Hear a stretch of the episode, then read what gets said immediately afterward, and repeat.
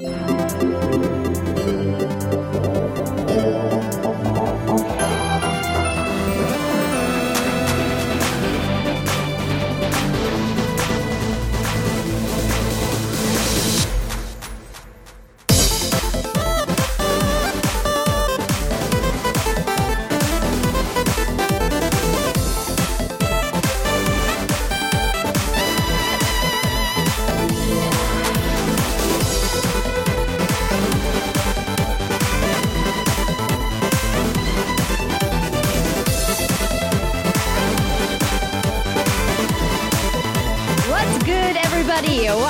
another episode of the What's Good Games podcast, your source for video game news, commentary, analysis, and funny stuff. I'm Andrea Renee, joined by Miss Brittany Brombacher. Hello. Miss Christine Steimer. Hello. And returning special guest Kahlief Adams is back on the show. What up, ladies? How are you doing? I'm happy to be here. Thank you so much for having me back. Absolutely. So the last time we saw you, Kahlief, was back in March during the Game Developers Conference when you came and joined us here in studio to talk about all things GDC. We also talked about a lot of random stuff that episode, I feel like. that was i think we especially me i was so hungover that that because we had a good night the night before in gdc i remember we talked a lot about sea of thieves there Yes. were Yep. mentions of oatmeal raisin cookies um uh, you know There is some oatmeal raisin cookie The devil's hate, work. hate for the best cookie I don't on know. the I planet. I feel like I always get hoodwinked into eating oatmeal raisin cookies when I really want a chocolate chip cookie. Because Yeah. I, I bet you, I'm going to go out on a limb here and say that 98% of the people listening to the What's Good Games podcast, if given the opportunity to choose between chocolate chip and oatmeal raisin, would take chocolate chip. I feel like yeah, because like chocolate chip is just the superior cookie. i agree with that now uh, you know as the person who manages social media i will say khalif has an army of oatmeal raisin cookie warriors that like to come out and wield their pitchforks But do with little they just shriveled also raisins like oatmeal raisin cookies, or do they think they are vastly superior to chocolate chip? Because I think have- that's the question. It's not that if you like both. It's would you go to bat for this cookie? Would you lay your life down for this Mm, oatmeal raisin mm. cookie? Mm, I mean, hell, mm. I wouldn't lay my life down for oatmeal raisin cookie. I mean, That's the I like right them answer. too, but not that much. Okay, so if you had to lay your chip, life, wouldn't you? If you had to lay your life down for a chocolate chip cookie or an oatmeal raisin cookie, which one? What which cookie would you prefer? I think that's the question. Here's the question: Is oh. on okay? So you're going into let's say you're on death row. This is Yes. the final cookie you get. Yes. What's your choice? Okay. a nice Oh. buttery classic chocolate chip cookie, or a disgusting dry, gross oatmeal raisin. Wow, look at this cookie It doesn't have to be disgusting and Zero dry. bias. Zero bias in that. An oatmeal raisin cookie is like a graveyard for shriveled grapes. Oh my god, this is unreasonable. This is not fair. Uh, I apologize. like I did dirt. not know that it was going to go down this path. Uh, I I believe that there is space in the universe for oatmeal raisin cookies. I just categorically believe that chocolate chip is superior. I feel like I came on the show and, and all everyone is like having an ELE extension level event about the cookie and wanted to see, No. wanted to see it gone from the face of the earth. I will say We really only invited you back on here to shit on your cookie some more. that's reasonable. I will take that. I'm okay with that in all forms and fashions. I will say if I was on death row and I had to only have one cookie left in the world, it would be an orange Milano cookie. That would be the only Oh. one that I would take to me before I have to like leave this planet. That would be it. Okay, Milano, not a bad choice. It's it's it's a real like Milano, snooty though. That's a Cookie. real fancy cookie. fancy Yeah. cookies. You Mhm. fancy Chocolate and orange. Yes, yes, yes. mm, food. Mm-hmm. An interesting combo. Well, now that we've talked enough about cookies, ladies and gentlemen, welcome to the show. It's episode 68 of the What's Good Games podcast. And we have some PAX announcements to get to. If you're listening to this episode on Friday, August 31st, when it launches, that means it is the day of our amazing PAX West meet and greet party with Life is Strange 2.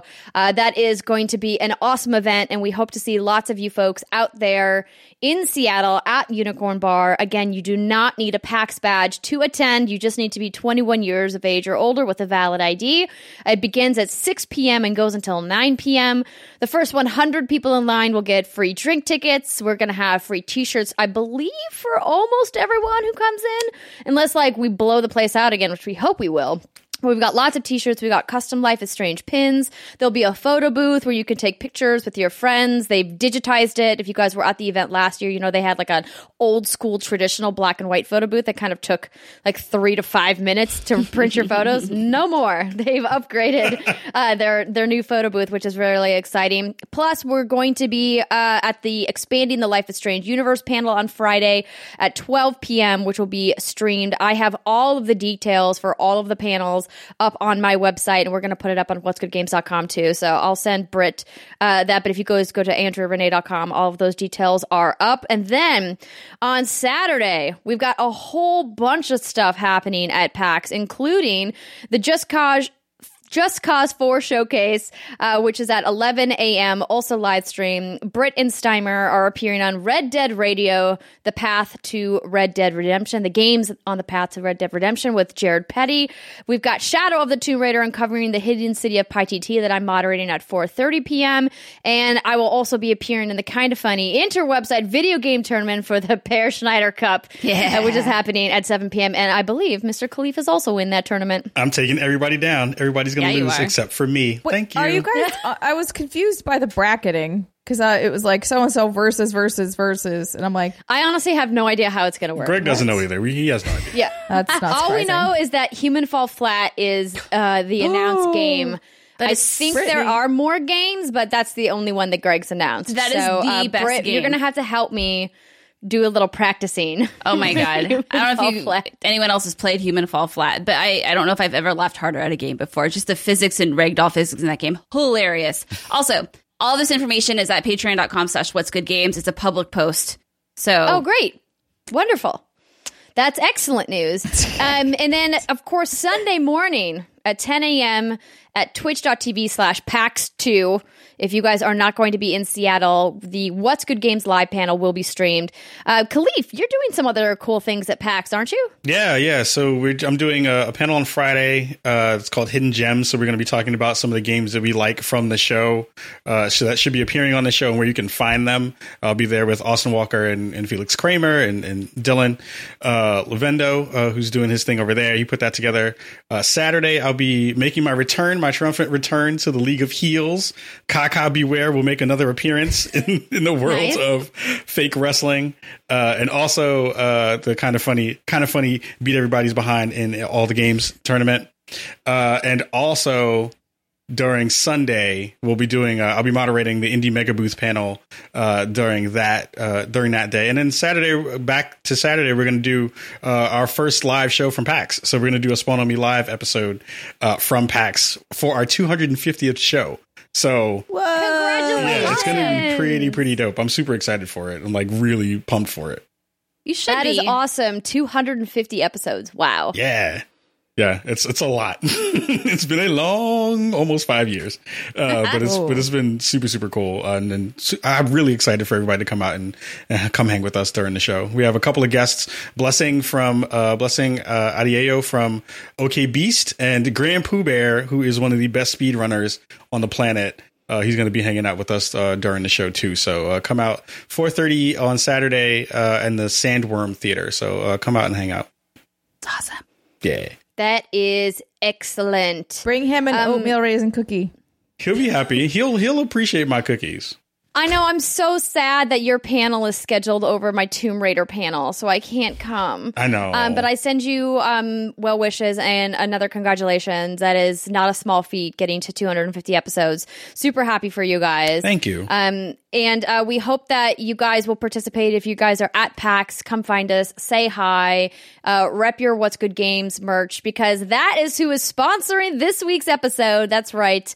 What's Good Games is brought to you this week by the What's Good Games merch store. So I decided that I wanted to add a couple of pieces of merch to the store, uh, mostly selfishly because I wanted them. So we have a new legging design and new socks. So the socks are unisex uh, and they are kind of like a one size fits all. I don't know how this is going to work because some people have really small feet and some people have really big feet. So I, I ordered some pairs to try them out. But if you guys head on over to uh, teespring.com slash stores slash what's What's Good Games, or if you go to what'sgoodgames.com, you can find the link to the merch store. You can find our new legging design with our What's Good Games controller icon, and that is the same design that is also on the new socks. If you guys haven't picked up a What's Good Games t shirt yet, now is a great time to do so. Um, it's going to be awesome. And we have lots of cool designs there. Not only do we have the That's What She Said pillow that Britt has on her set right now, we've got the baby ass baby mode shirt. There you go. Yes, please Vanna that for me. Nice. Um, we've got the Goodbye Forever shirt. We've got Nerdy for Narrative and a bunch of other cool stuff. So we hope you guys check that out. It does help us. Every little bit helps. And it's something cool that you can wear and, and show your friends. Um, I do want to make a mention. I know that, um, that Kahlief mentioned the Paxomania. Pax Rumble? What is it on now? Don't know. Um, we were invited, the credit union was invited to make an appearance at the show. We unfortunately had to decline because at the time that um, Pat, Pat Bear, who runs the Bear Cave, um, asked us to be involved, we thought that our big event uh, that we're partnering with Square Enix on was going to be held on Saturday night.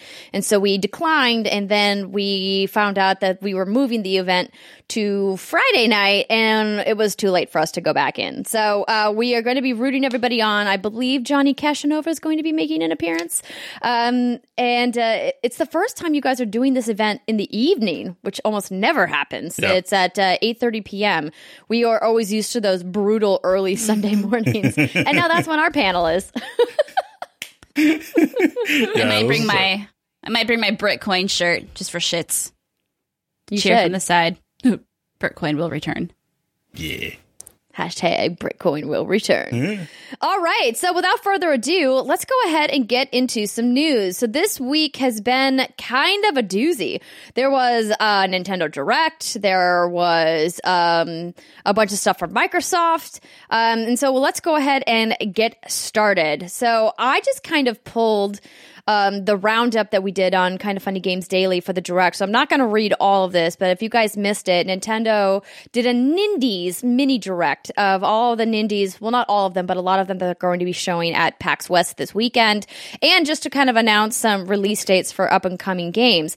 The first thing I, I noticed after the Direct was over was that I, I was wishing that there was going to be more new announcements instead of just games that had been on previous platforms that they've ported to Switch. But that being said, there's still quite a bit here. So I'm just going to read a little bit.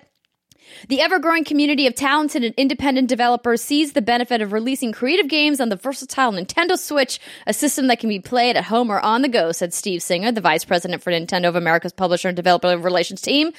We are happy to support their work and contributions on our platform as we further grow our strong relationship. So here are some of the games that are coming to Nintendo Switch. Uh, Into the Breach, Hyper Light Drifter, Tower Fall, Treasure Stack, Zarvot, Mineko's Night Market, Samurai Gun 2, The World Next Door, Levelhead, King of the Hat, Untitled Goose Game. Plus, I know that game looks so good. Plus, we've got The Messenger, Bastion, Wasteland 2, The Director's Cut, Undertale, Light Fingers, Super Brothers Sword and Sworcery EP, Jackbox Party Pack 5, Transistor, Desert Child, and Dragon Marked for Death. So these are all the ones that have been listed, um, and you guys can find out individual details if you, there's a game that you're more curious about by watching that direct yourself. Uh, we had a question, a dear WGG from Mr. Chris Livornia, who asked, "Which upcoming indie game are you most excited for?" Brit, Nah. the Goose, Untitled Goose Game. Was that a good goose? It's more like a kind of like a donkey goose. yeah, you're right. Yeah, that's that's a good point. I don't know what the hell hybrid that was. But yeah, Untitled Goose Game. It looks like a, a game where you go around and just kind of bother people. The whole point is just be a very bad goose and make everyone's day a living hell. And I think that sounds so fun. and it looks so silly that uh, I think it's awesome. Now, is the is the name of the, the game literally Untitled Goose Game? I think so. I hope so. I Yeah, think so. I think that is amazing. I'm down for that. I am very down That's for the that. one I'm going to buy out of all of these. Simon, none of the other ones are exciting to you. Just a lot of them are, like you mentioned, repeat stuff. So, and I know this one is too, but like, I don't know. That darn goose. Look at him messing up people's gardens and being a little troublemaker. I'm Kahlief, into any of these stand out for you? Uh, I'm happy Desert Child is going to be out there. Desert Child is really really fun. I kept kept seeing it at the uh, Indie Mega booth and at um, a couple of smaller shows, and to see that that's going to make it to the Switch is going to be really cool. The game's going to be fun. The other game that I'm interested in is I'm probably is it Mineko Mineko Mineko Mineko's Night Market.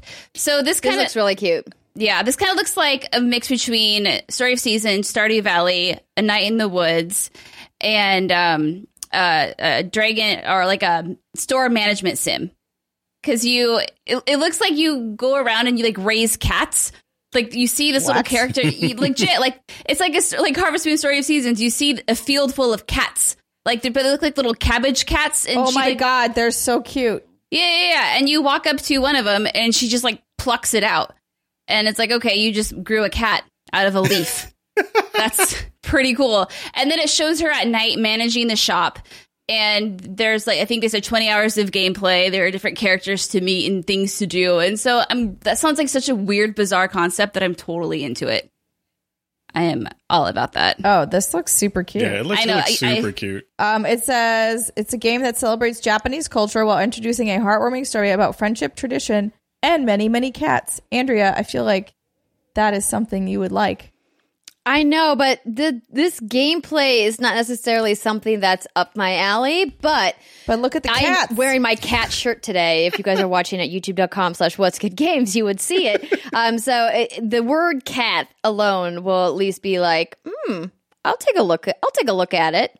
Mm-hmm, mm-hmm. you should look at the cats that you grow. Um, Hyper Life, Hyper Light Drifter. Also, I have never played that. I know it came out in what 2016 on other consoles, and it's described as a Diablo and Link to the Past game. Have any of you played it? No. Okay, I thought you were going because No, sorry. I'm looking at a different game because I'm starting to open some of the ones that sound unfamiliar to me. Oh. And there's one called The World Next Door, which is like an That's action the other adventure one. puzzle game. But it also seems like there's flirting in here, which I'm very into. It's Shout a out to that story-driven game about that follows a rebellious teenage girl trapped in a parallel world inhabited by magical creatures. Coming out early 2019 to Nintendo Switch. Yeah, and so you can respond differently. But the one part of that kind of turned me off was the battle system, or is real puzzly. puzzle based. Yeah, but that's. I mean, I'm sure it could. But Andrea would actually like that. but I'm not Andrea. No, I know. But I'm like, hey, Sure, I mean, Andrea, you're not. I, You're a game you might like. But no, that one does look really cute. Also, she's got a cute crop top, and I want it. I gotta give a shout out to the folks over at the World Next Door because they're from Portland. It's Pid- uh, Portland Indie Game Squad, so Pig Squad represent who made that game out there in the world. So shout out to them. That's gonna be a fun game too. Yeah, but Yeah, this game cool. also reminded you me of you, Steimer, because there's a reputation system. You can answer questions differently, and I know that's kind of Yes, I and saw then the, I Dragon saw Marked the for flirt Death. emoji, the like kissy face, and I was like, yes, Dragon Marked for Death. I am all about that game too. December thirteenth. Oh, that's so far away. I mean, okay. it's not. That- that's totally fine. Honestly, it could come like next year at some point. That's what she said, and I'd be totally happy because I have more than enough stuff to keep me occupied for the rest of 2018. but it was all good stuff. Very there's Yeah. a lot. Wait, what? The princess is a DPS character. Hell yeah. Nice. I want to be. I don't like it when they're like, the princess is the healer. No, Mm-hmm. I want to stab someone. That- which is why I appreciate Primrose and Octopath, which we can talk about later. Princess Stabbity Stab. Alistair quote. Wonderful. Well, ladies and gentlemen, if you want to find out more about the n- games coming to the Nintendo Switch, Oh, you can did we check out that Nindies real quick? Direct. The new channel coming. That's going to be good for discoverability to the Nintendo Switch, which is a good thing. Oh yes, Yeah. uh, the news channel. Uh, I think that that is. Um, I think it definitely ties in with what they were talking about earlier in the year about wanting to bring more independent games to Switch. And I know that that was kind of divisive. That some people were very excited about that because the Switch is their primary console, and other people were like, "Well, it feels like they're just putting games on the platform just to have a bigger library, and not necessarily curating them." To which I had said, well, look at how many games are on Steam or on PSN or on, on Xbox Live. Like, there's tons of games. That's, there's room on Switch for more indie games. And this is a good way for them to kind of highlight some of their staff picks yeah. with this new channel. I just want those games Yes, to be like the priced staff picks in the reasonably. bookstore. Yeah, exactly. All right, moving on to the next story. This one is from Microsoft. Now, this is a really interesting one. Microsoft is going to offer 24 month financing plan for Xbox One, and this comes via Game Informer. So, this story was rumored uh, a few days before Microsoft went ahead and confirmed it. And I'm just going to read from the article in Game Informer. Today, Microsoft announced a new way for potential customers to buy Xbox One X with a financing plan that Microsoft itself is putting together called Xbox All Access. Purchasers of the plan get access to the following an Xbox One, either an S or an X, 24 months of Game Pass, 24 months of Xbox Live. The Xbox One S plan will cost $21.99 a month for 24 months, while the plan for an Xbox One X will cost $34.99. No games are offered with the plan, but the subscription to Game Pass gives you access to what Microsoft says is, quote, 100 all you can play games for as long as you have the subscription. You can get the full details, of course, over at Major Nelson's blog, but I think that this is something that's really kind of fascinating. Obviously, the idea of a lease or paying monthly installments for technology is nothing new. Cell phones have been doing this for quite a while, but we haven't really seen consoles do this yet, especially with it bundled with the digital subscription service of Xbox Game Pass. And I know that the rumors had said that they were going to also include Xbox Live Gold in the pass price, but it does not appear that that's the case. Um, Ka, do you think that this is going to maybe bring people into the Xbox ecosystem that have been hesitating? This is the smartest thing I've seen them do in a long time when it comes to trying to snag people and get people back into the fold. Where they are still trying to figure out kind of a little bit of the identity that they want to kind of put out in the world with Xbox Scarlett being a thing supposedly out there that may be may be coming uh the kind of you know all-in-one streaming box thing that they want to kind of put out into the world too. It still feels like they're trying to figure out exactly what they want to give to uh, give to consumers. And I feel like this is an easy way to grab people and say okay we're going to figure out a way to get you in. And once you're in you're going to want to stay so here's the thing that you don't have to think about. It'll be a monthly payment.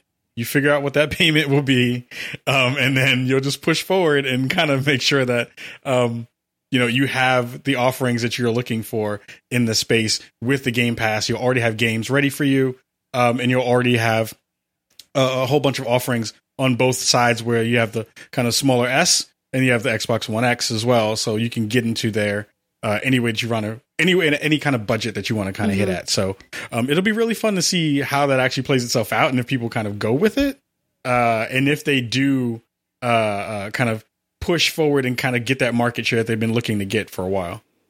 Yeah, and I want to clarify before you make a comment, Brittany, that I went to Major Nelson's site just to double check. It does include Xbox Live Gold. So it's 0% APR for 24 months. So that's important. They're not charging you interest. Mm. It's Xbox Game Pass and Xbox Live Gold.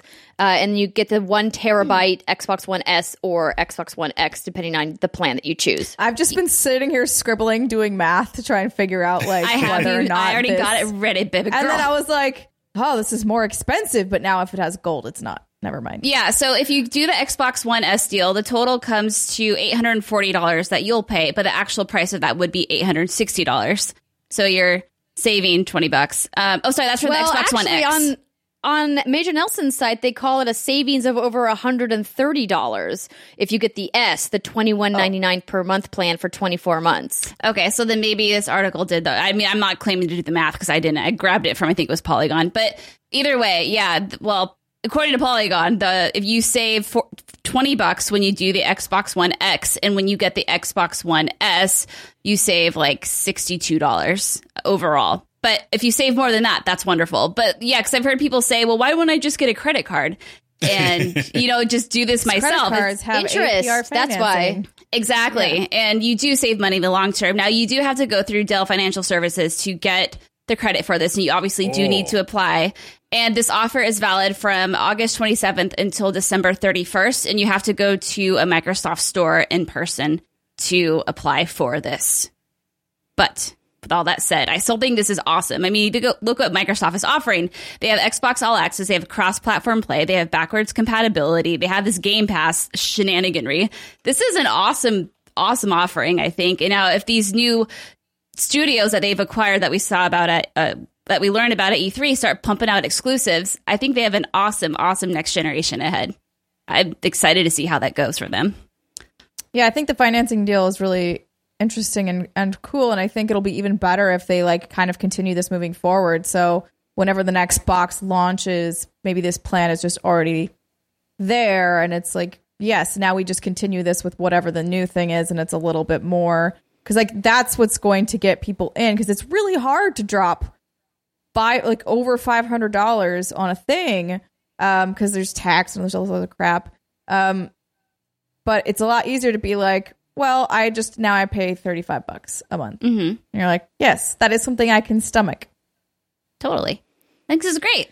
It's smart. They need to sell more consoles. They need to get more of their consoles in homes, and this is great. I've, I mean, this is cool. I don't think there's ever been a deal like this before in the industry. I can't think think of any. That is a not, great not deal, one that. I can think of either. Um, I do want to take a look at the fine print of these agreements because anybody out there who's ever applied for credit knows there's a ton of fine print. So, of course, if you're considering this, make sure that you do your due diligence and read through all of the terms and conditions of the agreement. But at, on face value, it looks like a, a really good thing that Xbox is offering for people who, you know, want to get into the Xbox ecosystem but have been really you know prohibited because of the cost so this is cool i'm excited to see where this goes and to see if maybe some of the other hardware makers are inspired by this or see that xbox is successful with it and maybe they offer plans like this maybe for playstation or nintendo switch yeah yeah, That'd be good. Hmm. more games for everyone Yay, Yeah. games for everybody. um before we get to um we we also want to talk about the events that happened in Florida, but before we do that, I'm going to kind of save that really heavy piece of news for the end of the block. Um I didn't write it in here, but I'm going to talk about it now. I'm going to jump to Cyberpunk 2077. So we talked about this game uh, a lot after E3. Uh, all three of you got to see the demo at E3. I did not, but now I've gotten to see, you know, this meaty piece of gameplay, 48 minutes that they have released from CD Projekt Red. And boy, oh boy, did a lot of you write in about it. Um, before we uh, get to that, I'm going to pull up the uh, statement uh, that was made by CD Projekt Red about this release and why they released it because I thought that it was um, kind of interesting. So, um, Adam Badowski said, What we're releasing today was recorded from a game deep in development. He, of course, is the game director at CD Projekt Red. Quote, since many of the assets and mechanics in the current version of Cyberpunk 2077 are most likely to be modified, we initially decided to show this gameplay only to media. Elements like gunplay, both in terms of visuals and how RPG stats influence it, net running, car physics and the game's UI, everything's pretty much still in the playtest phase, and we felt uneasy about publicly committing to any particular design. Animation glitches, work in progress character facial expressions, early versions of locations, all this made us hesitant to release what you're about to see. However, we are also well aware that many of you want to see what the media saw. Although this is probably not the same game you'll see on your screen when we launch, we decided to share this 48 minute video with you. This is how Cyberpunk 27 2077 looks today. Let us know what you think. And from what I've seen on social media, the response has been overwhelmingly positive. It's very clear why this game caught the eye of so many members of the press at E3. But um, I want to hear from you three. You guys saw the demo, and clearly this is not like shot for shot the demo that you saw because it was. Was it obvious when you were watching the demo that someone was doing a live playthrough, or did it feel like some of the sections were pretty scripted? Oh man, I'm trying. That was Uh, like two trying to whole months ago. Yeah, it I was was like, oh god.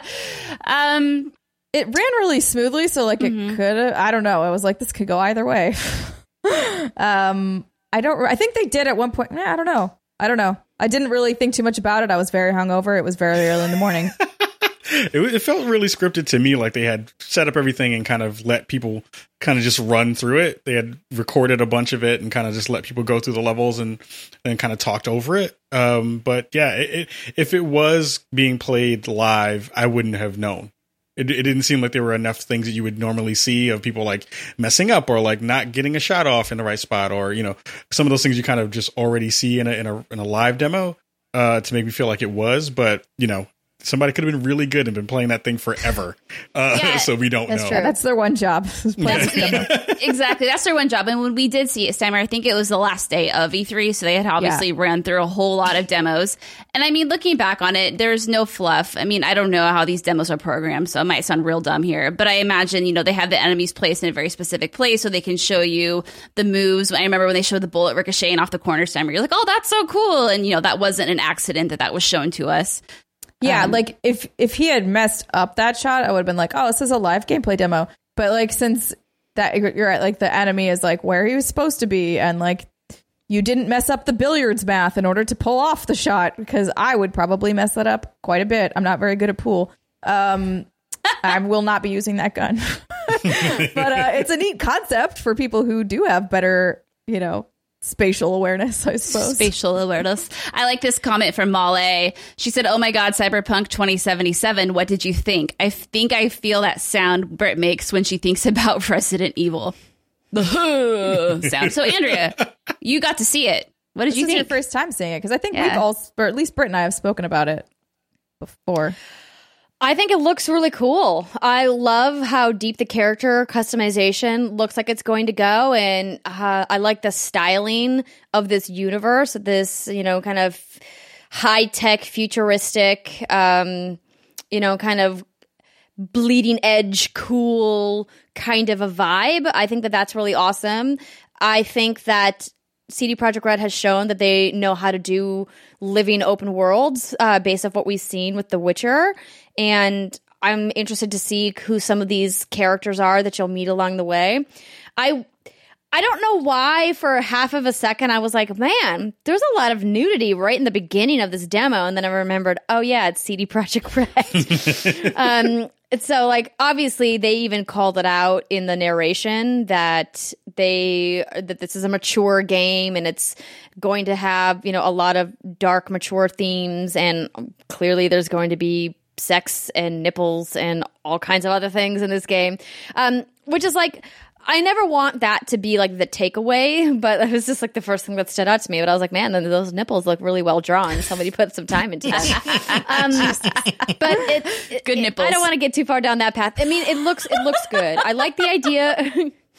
what? I don't want to go too far down that path. Talk about the well drawn nipples on the characters in Cyberpunk I know. 2077. um, I- I I like the idea that the choices you make will um, kind of have a ripple effect throughout your gameplay. I like that you know you get to have these narrative choices because not enough games I think let you do that. It really helps you feel more immersive. It was interesting hearing some of the narration about some of the gameplay design choices that that they made and how they chose a first person shooter perspective. Well, really first person. I want to just call it a shooter. It's clearly much more than that. Um, but how they wanted that to really make you feel immersed in the world. Now it's kind of a bummer because you're going to go through this cool create a character process and then you're not going to see your characters. A la. Destiny. yeah, well, hopefully there'll be more cutscenes than in Destiny. Um, but um, Yeah, one it's hope. um, it looks really good. Um, it's it's it's concerning that so many people were like, "This is my game of show," when CD Projekt Red themselves have come out to say the game it might not look like this at launch, and I'm like, this is why we don't rate games this early on. Yeah, you know, especially like a, a like a. I don't care if it was a live playthrough; it's still scripted. Also, should probably disclose that at one point I worked for CD Projekt Red. Also, just heads up. Um, I obviously didn't make any. Like, I'm not a developer. I, I made none of this. Um, but I did know that like the game was going to be first person before anybody else did. Like, I kind of knew a lot of the things about it. Um, and I still stand by this, and I will keep hitting my drum on this.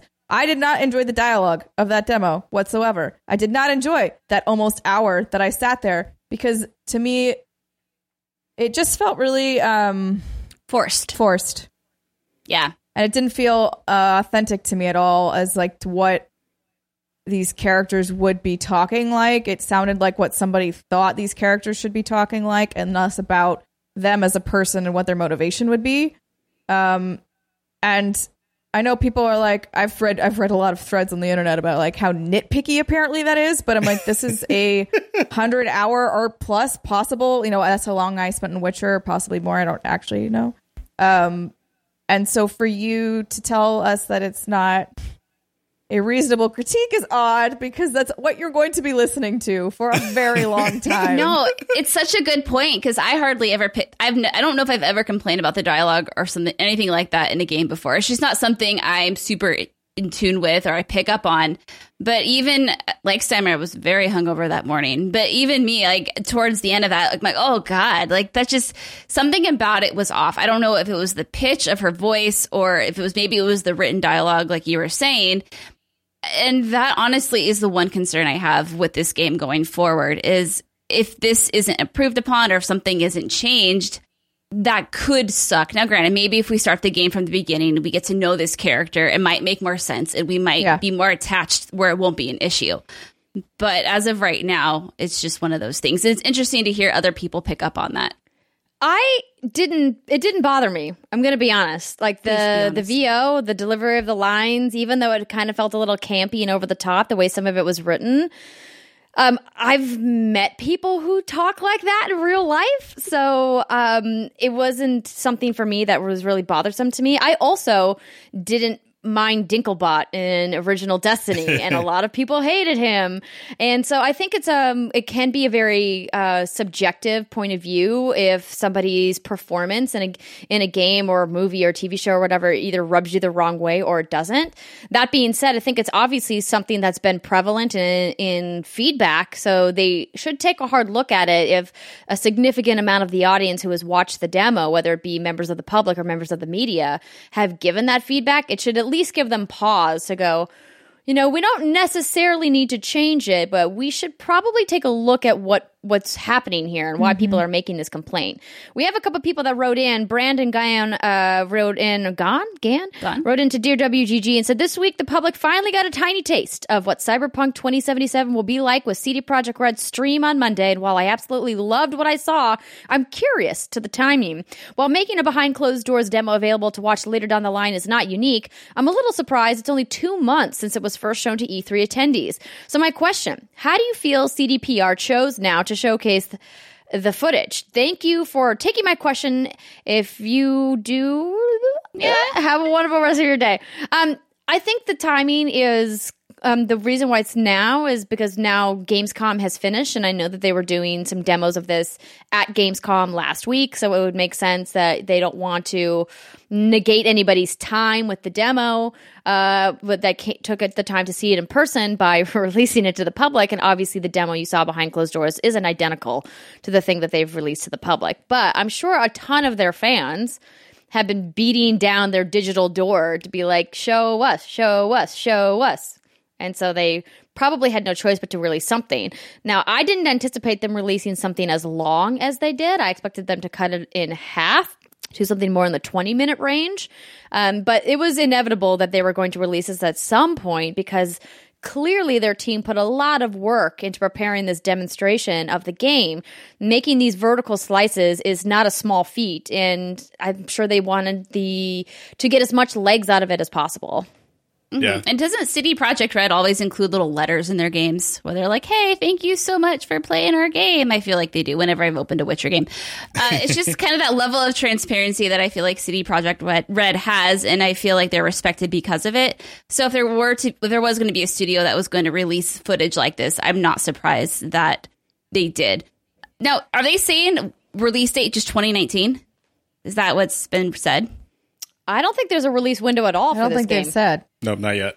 Okay, I'm gonna Google That this leads shit. into another good question, Britt. Samuel Root says, Hey, WGG, just watched the Cyberpunk gameplay stream and couldn't be more pumped to play the game. What are the chances this game will be cross gen? Personally, I 100% believe it will be. Anyway, keep up the good work. Much love, Sam, aka Blind Archangel. I Cross gen? I don't- You think? uh given what they're talking about, what they want to do with the tech, I don't think so. I don't know, like the no loading screens in a world that is as large as they are talking about and as dense as they are talking about. I don't know if that's possible on current generation hardware. Um because that's very difficult to do. If you've played any open world game, there's usually loading screens in some place. Uh so obviously things will be hidden, but it's uh just like the way they were talking about the tech I would be surprised if they could get. I mean, maybe they can just optimize it and make the graphics worse. I don't know, but Yeah. I'm not an engineer. yeah, so the only thing we have about a release date comes back to um, December of 2016. CD Projekt Red was given sizable funding from Polish government to research new game techniques. That grant came with a deadline by which time the projects must be completed. Um, assuming they're for Cyberpunk, and they have to be, there has to be a Cyberpunk 2077 release date in June 2019. That's not happening. There's, n- I don't think that that. Well, They're, So- yeah, they're no, gonna have I to mean, like- revise that somewhere. Okay, so yeah, it looks like this article is from PC Games and it was just published 10 hours ago, but it sounds like they could be on the books or in be contractually. Wait, just because there was a loan in 2016. In 2016, it sounds like they were given funding, and part of that funding was contingent upon the game coming out in June 2019. But they how didn't this say that the funding was for Cyberpunk. It just says it's for a game. It's, Could you, be you're Gwent totally 2 right, for all but, we know. But What I think just this. happened? You both talked at the same time. I couldn't hear what. Oh, I said it could be Gwent too, for all we know. That's true. Yeah, that's what I'm saying. Like Gwent released, I think after 2016. But will Gwent release? 2 be on the next console? That's the real question that we need to figure out. Will there be loading screens in Gwent 2? Probably. Damn it. Okay, so in February 2016, an investor call suggested Cyberpunk 2077 is February 2016 would be released by 2019. Clearly not happening. CD Projekt Red said it's planning to release two AAA RPGs between 2016 2021 and confirmed on the CD Projekt forums that Cyberpunk 2077 will be the first to come out. So, yeah. We have nothing. Confirmed. Shrug. Confirmed. Confirmed. Yeah. Okay. We'll see. I mean, I, I'm hoping it comes out sooner than later, but I'm also like, take as much time as you need to make sure that that game is good and I figure out like- what you need to do. I feel like Gwent may have counted towards that release from 2016 Mm-hmm, mm-hmm. because it released in 2017. Well, technically it's not out, but or is it now? I don't know. I don't pay attention to Gwent anymore.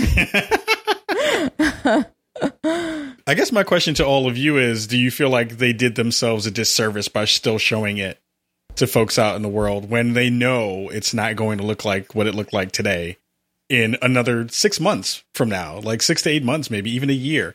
Do you feel like they did themselves a disservice with that? I mean, yes and no because like you have to keep people you can't just be like sorry we're not showing you even more like it's been a long this game has been a long time coming um so they needed to show them something did they need to show them all 48 minutes of it or whatever the hell it is? I don't know. Uh, i i think it's smart of them to to be like yes there are press but you our fans are still our bread and butter. Like you are our number one.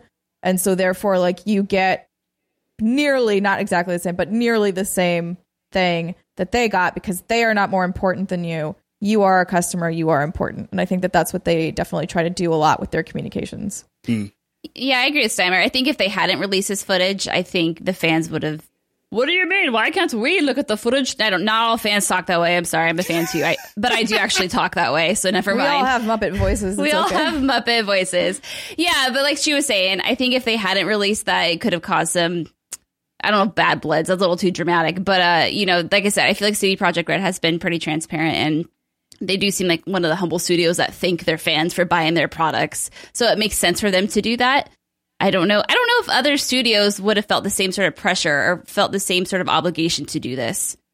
And they also had some bad press the week before, so I think this was really this is a good time to throw out some goodwill stuff. oh I Here's a forgot few about bones. that. Yeah, for them to be like, "Oh yeah, so we totally botched that thing last week. So this week, everyone gets Cyberpunk." this week footage." here All the don't look at the man behind the curtain No, look at listen this beautiful demo we have given you with this terrible Spanish in it. aren't we nice aren't we the best we're the best Classic right bait and switch. Classic, classic. Smart bait and though. I mean. I'm not going to say that that's what that Yeah. was, but it was good to put that that stuff out around the same time that something bad happened because then people will forget.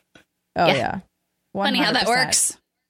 yeah people are easily True distracted. words were never spoken. Um, I may be looking accidentally at a battery op- operated butter sprayer. What? What? Don't know how that popped into my window right now while I'm trying to look at my show That, notes. that is a but very now I'm intrigued. cyberpunk thing to do. I know you stick a you stick a thing of butter, a, a, a stick of butter inside of it, and you can press a button and it sprays it. Like, a, I Well, can't believe it's not butter spray. yeah Just like Yeah. that exists. in but like can. real butter, It's butter. like a butter fan. Okay, wait. Now we got to analyze this. So the butter, I'm assuming, melts, and then it can be sprayed into yeah, liquid. there's a heating element inside. People are fancy these days. It's like it's like butter Why? mace. Why? Why? butter mace. Back thief. Back up off me. Kahlief. I'll kill you with Kahlief. Delicious, like licking his face. Mm. Delicious Oh butter gosh. Let put makes some my popcorn pores on my nice. forehead so I can make this better. All right. Well, now I have to make the most awkward of transitions Oh, yeah. to a very serious story. Um, something that you know I contemplated. You know, should we talk about this? Should we not talk about it? A lot of people have been obviously giving their thoughts and opinions on the events that happened in Jacksonville last weekend, and of course, our hearts go out to everybody affected by the shooting at the Madden tournament. Just as a short recap, if you somehow haven't gotten any of the details, um, three are dead, including the suspect at a shooting at a Madden tournament in Florida. This write up comes via Polygon. At a competitor competition in a Madden NFL 19 tournament in Jacksonville, Florida, uh, someone opened fire during the event on Sunday, killing two people before taking his own life, according to police. At a news conference Sunday evening, Sheriff Mike Williams of the Jacksonville Sheriff's Office identified the shooting suspect. Williams said that the suspect was at the Madden tournament as a competitor and that he shot and killed multiple people and then fatally shot himself. Following a second news conference on Monday afternoon, the sheriff's office said that the authorities had identified the two deceased victims as other competitors in the Madden tournament. 22 year old Elijah Clayton of Woodland Hills, known in the esports community as Trueboy, and Taylor Spot Me Please Robertson, who's 28 of Giles, West Virginia. So, a very sad day, sad weekend, sad week um, for the gaming community, really kind of rocked by gun violence and the horrible and tragic events that happened in Jacksonville. Um, in response to this, there have been a couple of things that have happened. Um, EA has made a, has made an official response. Um, CEO Andrew Wilson came forward and said, "quote While these qualifying events, uh, in response to um, EA canceling the rest of the Madden Classic qualifiers." While these events are operated independently by partners, we work with them to ensure competitive integrity and to gather feedback from players. We have made a decision to cancel our three remaining Madden Classic qualifier events while we run a comprehensive review of safety protocols for competitors and spectators. We will work with our partners and internal teams to establish a consistent level of security at all of our competitive gaming events. Of course, questions about security at gaming events and esports tournaments have sprung up in the aftermath of the shooting. PAX West organizers offered this statement about increased security measures to Polygon ahead of the convention this weekend. Quote, the safety of our attendees, exhibitors, and staff is paramount to ReedPop and Penny Arcade. As enforcement and other personnel, each of whom are on site at all times during our events, PAX has grown in popularity. I skipped a sentence there, my fault. As PAX has grown in popularity, we've responded with the addition of increased private security, law enforcement, and other personnel.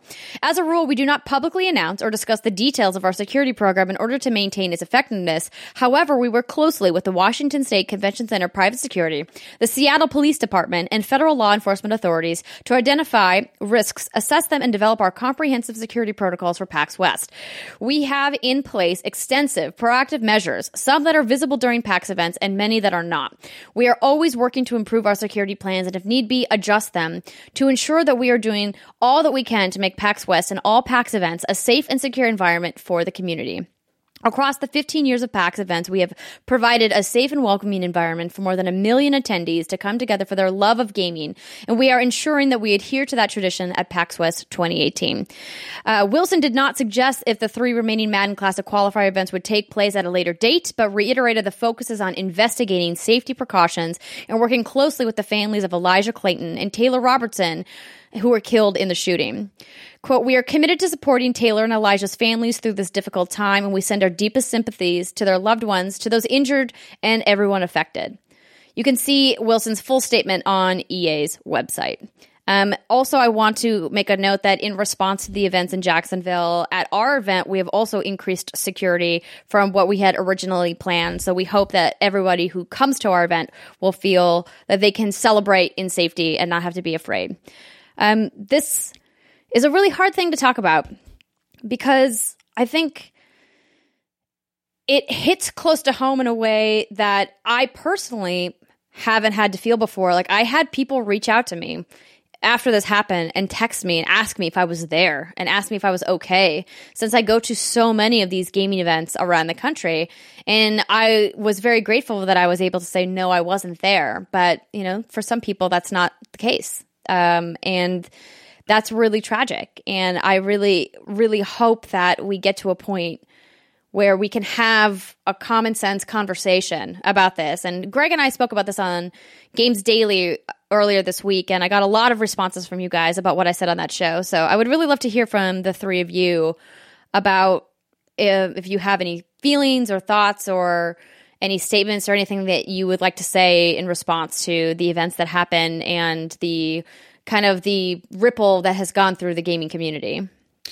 Yeah. Um it, there's so many layers to to a tragedy like this that you don't know where to start. Really, um, I mean, gaming has provided a space for me and for many other folks where it has given you a place where you can feel like you're at home and feel safe and feel like you can kind of run to it when you are in trouble or in danger or you feel like you're in a space where you need to kind of get away from the real world and it's been uh, one of those things where you see the real world kind of impeding on it in in these terrible ways where you don't know really how to react and kind of where to push things forward um, in a, in a good way that feels like things are moving or things are kind of getting better uh, or that you're able to kind of get back the thing that you feel like the the the greater gaming community might have lost within a tragedy like this.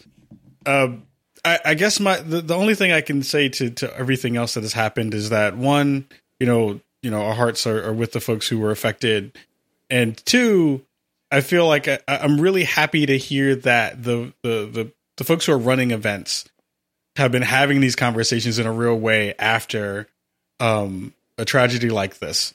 Um, it feels like for a long time, especially smaller events um, that are in in smaller venues and you know mom and pop shops and you know in the back of restaurants you know in the fighting game community we see this often um, we see this often in a lot of a lot of spaces where you know people haven't been able to afford that security to to, to make that to make that thing um, uh, work in a way that has both benefited the events organizers and also the players that are coming to do that to do that work. But it feels like folks are now having conversations in even those smaller spaces, and that's bubbling itself up and also trickling trickling down to kind of find a, a good spot in the middle where everyone can feel like they can go to an event, feel safe, and also feel like they're able to enjoy themselves without thinking about all the other stuff that's happening around them. Um, and I also really hope that this will bolster folks in a way to think about just how safety is so important at all these events. We all go to stuff on a, on a fairly regular basis. Um, I, I, I chime in with the same thing that you shared, Andy, about you know people reached out to me as well, and they were like, "Are you okay?" And I was like, "I'm reaching out to folks right now as we speak to make sure they're fine." Um, and it's been good to be able to hear people kind of coalesce and kind of get around uh, and talk to each other and, and, find out and check in on folks and make sure that they're okay because the community is one that definitely feels like it's grown um, and has become something where I consider a lot of folks in the industry family. So it's nice to be able to feel like those folks are checking in and making sure that everybody else is okay too. So uh, there's a lot of things that, that have to come from a, a, a sad event like this. I feel like the conversations around politics that people don't want to have may have to actually bubble up again in real ways. Um, even if folks don't want to hear it, it's something that needs to kind of push itself forward. Um, and also, you know, the gaming community has to look out for each other in, in, in, real ways too. Like we have to make sure that we're paying attention to things that we see. Um, it's the whole see something, say something thing. Uh, you have to make sure that all the folks that you have around you in your circle are like making sure that they're paying attention and making sure that you know if you see something that looks a little bit off to be able to talk to people who are running those events and running those spaces and make sure that they know too. So it's a lot of stuff to dig into and we're not going to be able to finish that and fix it in in this particular show but it's a lot of stuff that needs to be addressed all at once. Absolutely. And i think it also comes back to the conversation that always seems to happen around one of these gun violence tragedies is the call for more funding in mental health mm-hmm. and the idea that it shouldn't be taboo to talk about mental health. And we've been seeing more and more advertisements uh, kind of relaying this message. We, of course, have have talked about this message quite a bit. The idea of it's okay to not be okay with our partners over at Take This, and happy to always recommend them as a resource if you're having scary thoughts or depressive thoughts or any kind of thoughts and you just need to talk to somebody about them. You don't know who to go to or maybe you don't feel comfortable going to your friends or your family because you don't know how they'll react. Maybe sometimes it's easier to talk to a stranger and takethis.org is a great place for that that they can help you find a professional in your area. They also have licensed clinicians that they work with and they can refer you to a variety of resources that can hopefully get you to a better place and to a happier place, a healthier place. And I hope that someday in this country, we can get to a place where we collectively agree that it's okay to talk about mental health. It's okay to fund mental health and to allow people to take care of themselves from a mental health perspective because we can't keep shaking our heads and asking for thoughts and prayers when this keeps happening. And there's memes and jokes about it, but it's tragedy. It's people turning to humor in times of sorrow because they don't know what else to do. And I would love to be able to say, hey, we don't need to make that joke anymore because we've overcome this, but I don't foresee that happening anytime soon until some real real change happens. And it's um it's difficult. And it's tough, like as you said, from a logistics standpoint for these organizers of these tournaments. I know the people who run Evo made a statement as well saying, you know, we're going to re examine just how much security we have at our event in Las Vegas next year. And I'm sure publishers around the world are having these conversations internally about like how can, what can we do to make sure that gaming continues to be a safe place a place where people can come and have camaraderie and, share a love of a, a common um, a shared you know medium. And it was really great to hear people like ryan mccaffrey from ign go on national news and talk about how it's not video games that drove this young man to committing this horrible act of violence. It was something far darker. Video games, in fact, brought those people together because they were all there to celebrate and compete with each other. And I'm glad that there's people who are out there championing that because so often when violence and video games are brought up in the same breath together, they're immediately linked. And I, as fans of the show, if you play video games like we do, and we hope you do, um, I think we all are in agreement there that games aren't the cause of this. It's clearly something much deeper. So, um, Steimer or Britt, did you have anything that you'd like to say or add? I feel like you guys are kind of nailing it. So I'm just going to sit here and keep nodding and be like, yes. what you are saying, plus one. My, and I think Brittany is having a bit of internet issues. So. Camera- I, I camera am having? I am having internet issues, so I'm trying not to speak too much because there's a 99% chance I'm going to get cut off. It's happened like 18 times during this conversation, so I'm a little nervous here. Am I back? Nope. Okay, well, then on that note, we can probably end this first segment. Thanks for hanging with us. We know it was a long one, um, but we when we come back, we're going to talk about what we've been playing. Finally, Brittany can break her silence on Dragon Quest XI. Plus, we've got much more. Stick with us. We'll be right back.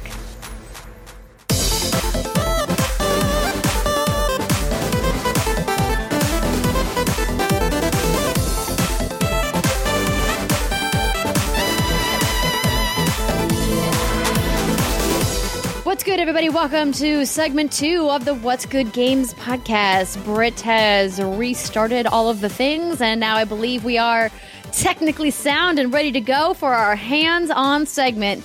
Because, boy, oh boy, I bet you have a lot to talk about this week after hearing me talk endlessly about Destiny 2 and you being like, I'm just playing Dragon Quest and I can't say anything about it. Uh, now the silence has been broken on Dragon Quest 11. So, Miss Brombacher, Oh yeah. how has it been going? Okay, so I have a lot to say about this, and I'm just going to ramble a lot. So feel free to raise your hand like you do in elementary school if you have a question, and I will stop and I will ask you. Um, huge shout out to Square Enix for providing this game as early as they did. I got my review copy around the time we went to RTX, so I've had it for a hot minute, and it has been super duper helpful. I am 70 hours into this. Actually, I'm like 69 hours and 40 minutes. Dang. nice. Yeah. And I'm at the point in the game where all the characters are starting to say things like, oh, we're at that final chapter. Oh, we better gear up for that big final fight. And so I know I'm near the end. So I feel very confident that I can talk about this game, even though I haven't finished it yet. Also, I will keep everything spoiler free. So don't don't shit your pants. It's going to be fine. Just don't Okay, shit your pants. I want to get that embroidered. Don't shit your pants. It's gonna be fine. So, Dragon Quest XI is the first console Dragon Quest game since well, I want to say like 2004. Dragon Quest VIII on the PlayStation 2. This game came out last summer in Japan, and now it is coming to the US and North America and all the places very, very soon. So, the Dragon Quest XI follows. It's very traditional in the sense that it follows a, a young man who was raised humbly in a village. However, he is not of such humble origin. But all the shit went down when he was a baby, so of course he doesn't remember anything. He's like, "Oh my god, I'm just living in a small village." Dealing, living my best life, and then of course he finds out he's like this chosen guy. And you know, if you played any RPGs before, you're gonna know exactly kind of where this is sort of kind of going here. So to keep all the spoiler free, this game, what I really like about it is that it feels very traditional. It feels very traditional in the sense that you have the silent protagonist. You can waltz into any house you want and raid their cupboards for loot. There are treasure chests scattered throughout the village, typically behind a house. Um, That's where I keep my treasure. Yeah, exactly. That's where everyone keeps their treasure outside in the open behind their Not home in trash cans? Yep. Not not in trash cans. um, you if you're exploring the open world sandboxy areas, if you see a patch of land that's kind of out of place, chances are there's items or something for you there to go look and find. Um, and while I, I appreciate how traditional it is because it feels very much like a Dragon Quest game, um, if you know you have the slimes, all of the charm of the monsters, the little, you know, the cac, the little um, cucumber looking guys that are called cruelcumbers. You know, this, the metal slimes, the regular slimes. I know none of you have any of you played Dragon Quest before. Just let me. Well, I got to play it at the Judges Week event that both Steimer and I went to. Okay. That's the only Um, time. But Steimer was really just kind of coaching me over over the shoulder, and we were both getting um, lessons from Miss Kimberly Wallace, who put up her gargantuan review on Game Informer this week. So if you guys are looking for our uh, our friend of the show, Kim Wallace's diehard thoughts, as someone who has been in love with the Dragon Quest franchise for many many years, uh, you can check out her full review there. But Britt. I'm fully aware of what slimes are because I got to be in GI Spy holding a slime, and That's so did right. Steimer. I was there too. That's a good photo. It's a very good photo. So it has all that Dragon Quest charm. And so if you've played a Dragon Quest game, you'll be right home. So it feels very traditional, yet it's beautiful and the animations are so smooth that has a, a, a tinge of modernness to it. So if you're like, hey, I love traditional JRPGs and I haven't played one in a long time. Holy crap, this is one of the best ones that's come out in a, in a very, very long time. Or if you're thinking, hey, I have never played one of these, Andrea Renee. I should maybe pick one up and see what the fuss is all about, Andrea Renee, and give it a Mm, but shot. she doesn't like turn-based combat. no, she doesn't. But if you just okay, maybe not. Well, that's why, that's why I was saying, like, for Andrea, she should play Ni no Kuni too, because I think it would be much more her style of a JRPG. So, okay, well, I'll hop into the combat real quick because the combat has a tactic system where you can set how you want your characters to fight, and it's very, very well executed. You can do show no mercy, which means your characters are going to use their most strongest attacks, and they adapt to the to the enemies that they're fighting. So you'll have moves that are effective against slimes, or metal slimes, or dragons, or beasts, and the characters know which moves to use, and they will so heal when necessary. That you So- wouldn't control all of them, or that Exactly. That, means you, you don't would- control them. You can if you want to. It's the tactics screen. So you can say, show no mercy, unleash all of your best skills. You can do fight effectively or balance where you do healing, buffing, and attack. So you can do all of those different options and they do work really well. And that's how I did 90% of my battles minus the boss fights.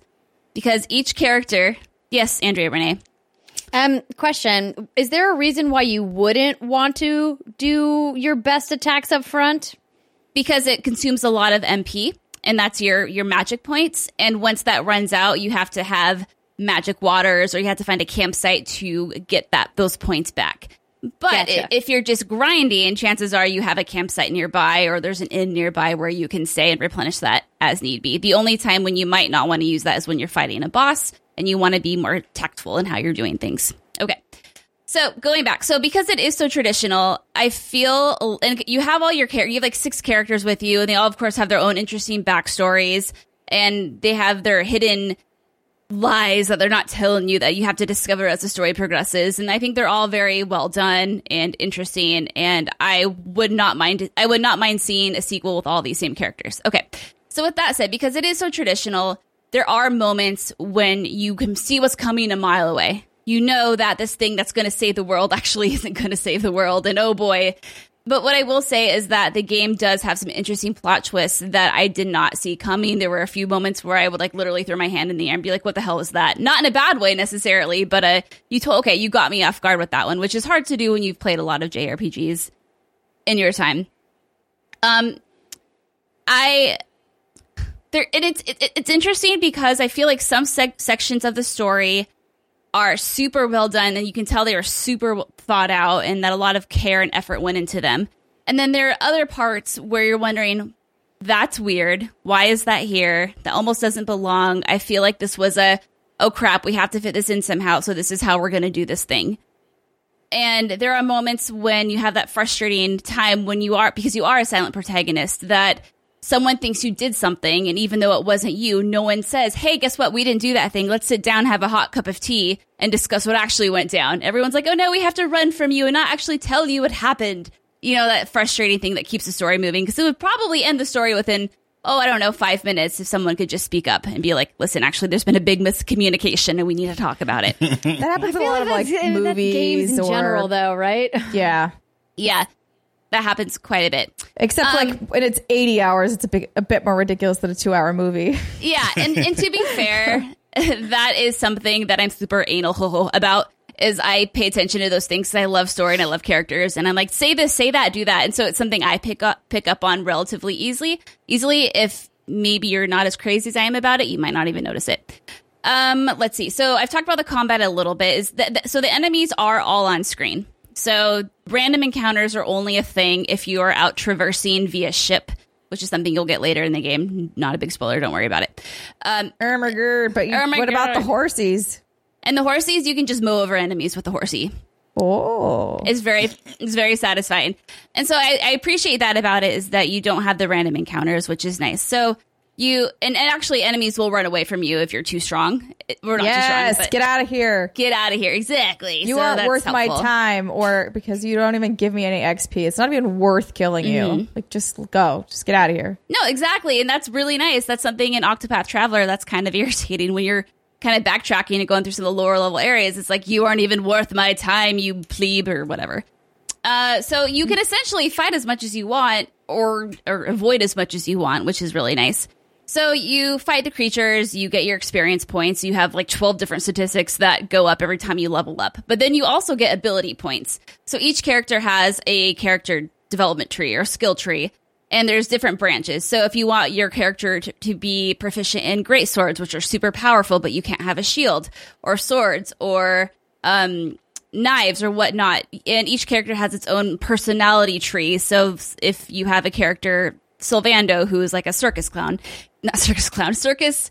He's like a circus entertainer, I should say. He has a tree that's dedicated to charm because that makes sense because he has to charm people. And when you get enough charm, enemies will just gawk at you and not attack you. So you can specialize. Flutter your lashes. Yeah, He has so you- very nice eyelashes. He does very nice eyelashes. So you can customize your character as you want. If you want to be effective, obviously you don't want to put all of your points in a million different spots because you're going to have a weak ass character and no one wants a weak ass character. See, that's my problem is that I like to kind of kind of disperse it out until mm. I find my play style. Is it something where kind of maybe like 30 or 40 hours into this 100 hour game if you decide hey I, my play style is actually more in this path and this path you can kind of respec or are you kind of locked down once you've decided No, you can totally respec. You just have to find one of the many statues throughout the land and pray to it and be like, hey, yo, dog, can I respec? And she'll What be if- like, sure. Just give me I some wish that happened in real life. You're like, I need to change my personality. Can I just pray to something real quick? yeah, you just got to pray and give money and you'll be fine. You can do that, I think, as many times as you want. Um, I had a very easy playthrough. The only issue I had within the first maybe 30 to 40 hours was slight frame rate chugging um, in particular areas. And I don't know if that's because my copy was so early. Um, And what I will say is since then, I haven't noticed it anymore. So I don't know if that's going to be an issue come retail time. Um, and some of the, uh, when you equip your characters, specific um, artifacts of clothing will change the appearance of the character. So Ooh, yay. you've probably seen the the blonde the blonde girls in the game, and you can get them these really cute matching green and uh, red polka dotted dresses that they'll wear around during battles and dialogue and whatnot.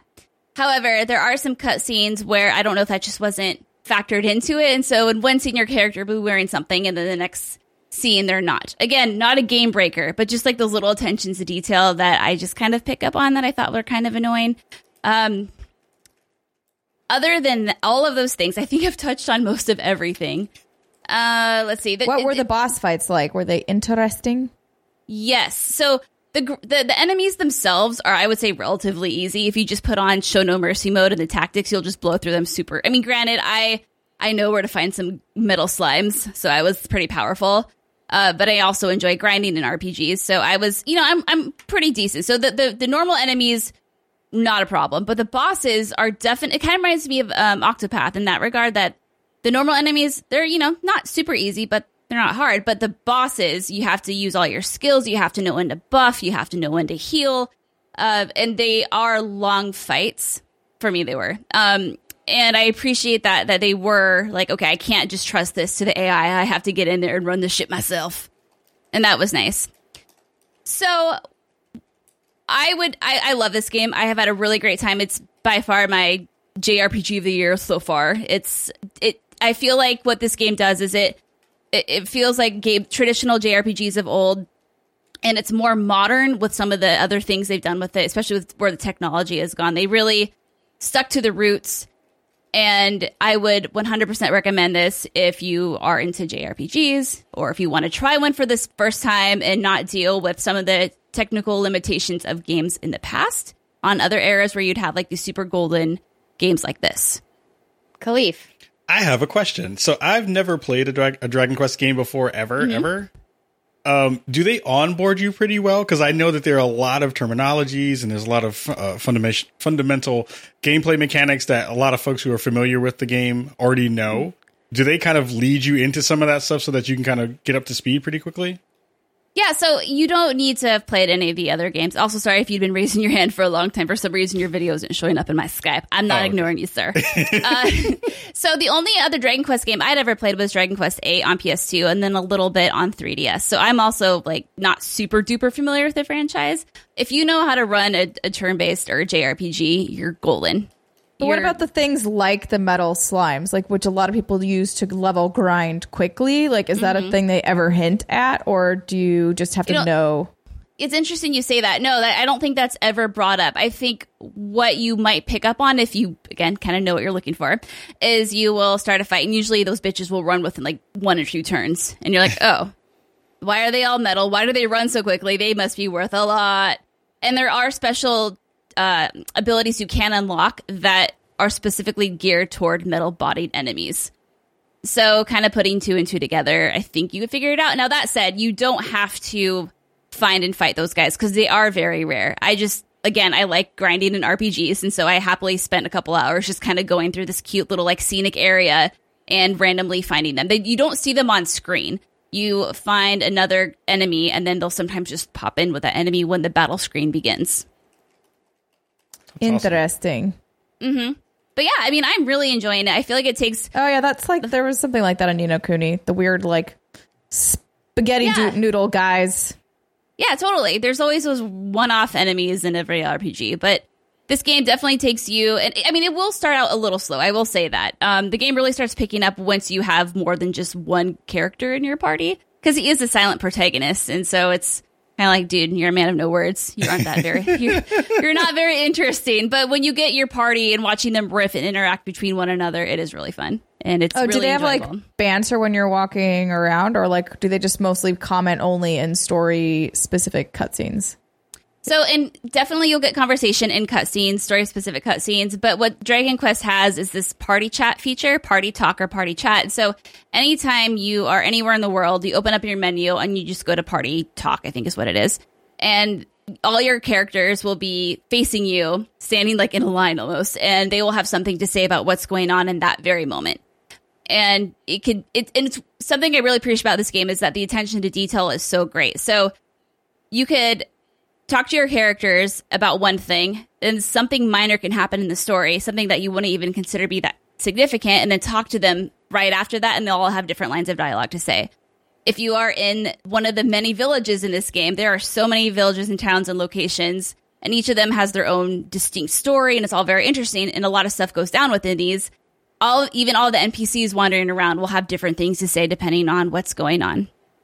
And I test this out a lot and I talk to my party members a lot because, you know, and they always have something new and reflective to say upon the current situation, which gives them a lot of life and depth, not depth, but depth.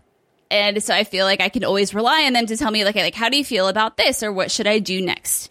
And they're really good about that.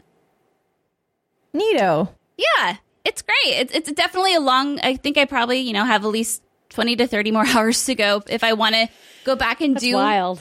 if I want to go do everything, which I What I- do. I, I was reading the Kotaku article or not article review, and I remember like under dislikes, it was like the main story is just 80 hours, and I was like, oh god! Like I know that there are people who that isn't enough for them, but to me, who in my old age has been like, please make them shorter. oh boy, Um, yeah, I was like, oh dear, that's an only, it's an only 80 hour main story. that's crazy. I don't know why you would complain about that. But hey, This is why I don't play JRPGs. This is why I used to play Ni no Kuni 2 because I played it for only 40 hours and some of it, the PS4 was just running without me so I could fill my coffers. um, that was the best song ever. I think was that Something the remix? also- was that the Yeah. original? Uh, with Dragon Quest, it is kind of you can just. I know it sounds daunting because it is a very long game, and you're like, why would I just want to pay that for one or two hours a night? That'll take me the rest of my life to finish.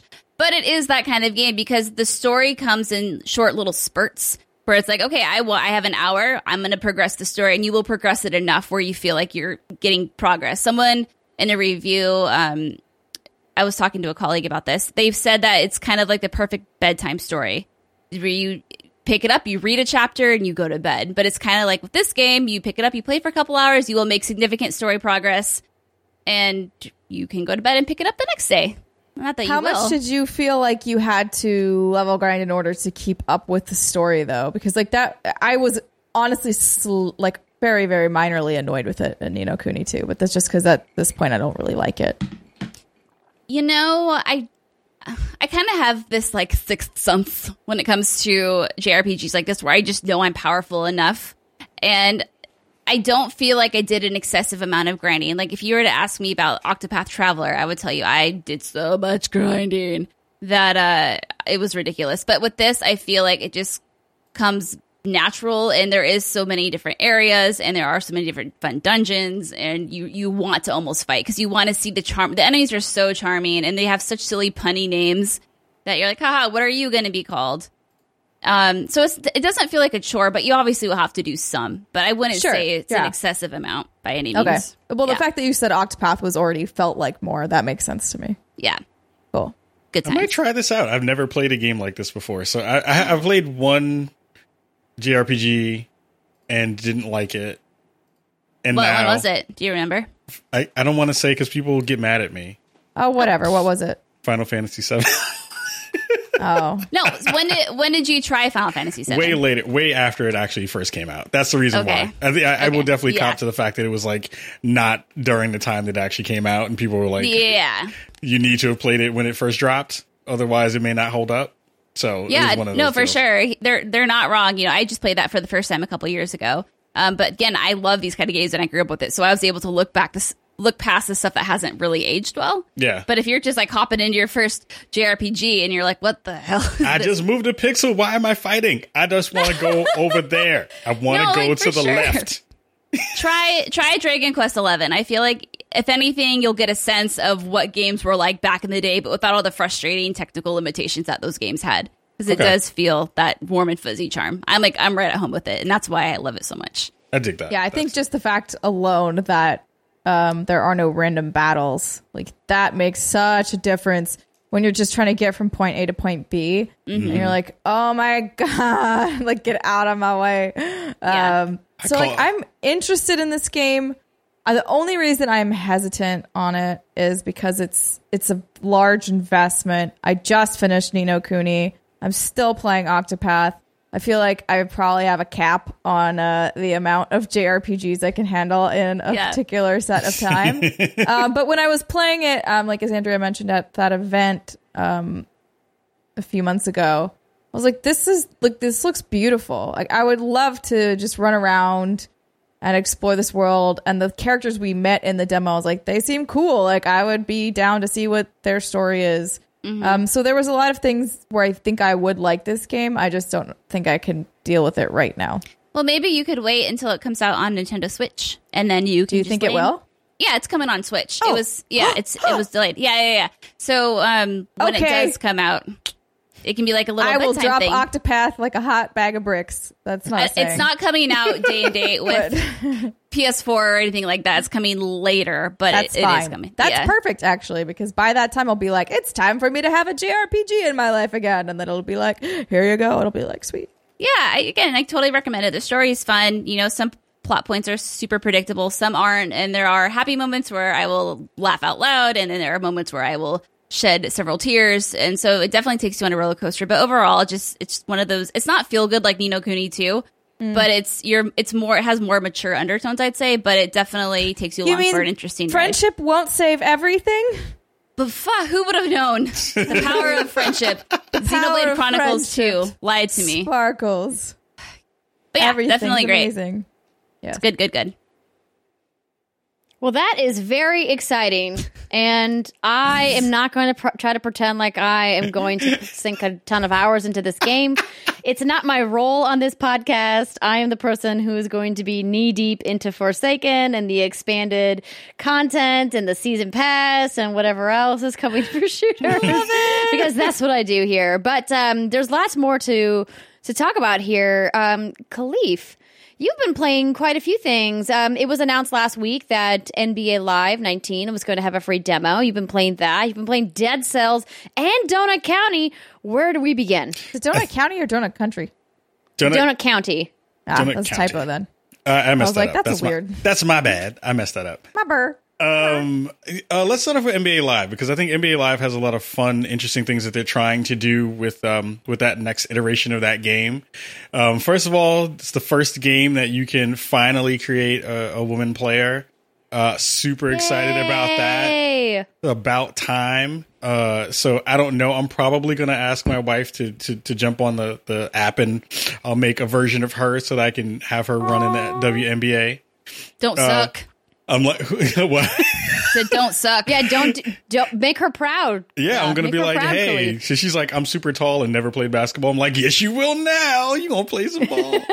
um, Video so- games are magic. yeah, look at you. You're not clumsy anymore. Anyway, she's gonna get mad at me when she hears that. But I love you. Um, so, uh, so I'm super excited for the fact that the game has has finally kind of found its its its footing. It, feels like the first year that it came back last year, um, it, after a kind of really interesting hiatus where they just took off. They were like, "We're done. We screwed this up in a way that we can't fix, so we're not going to make another one."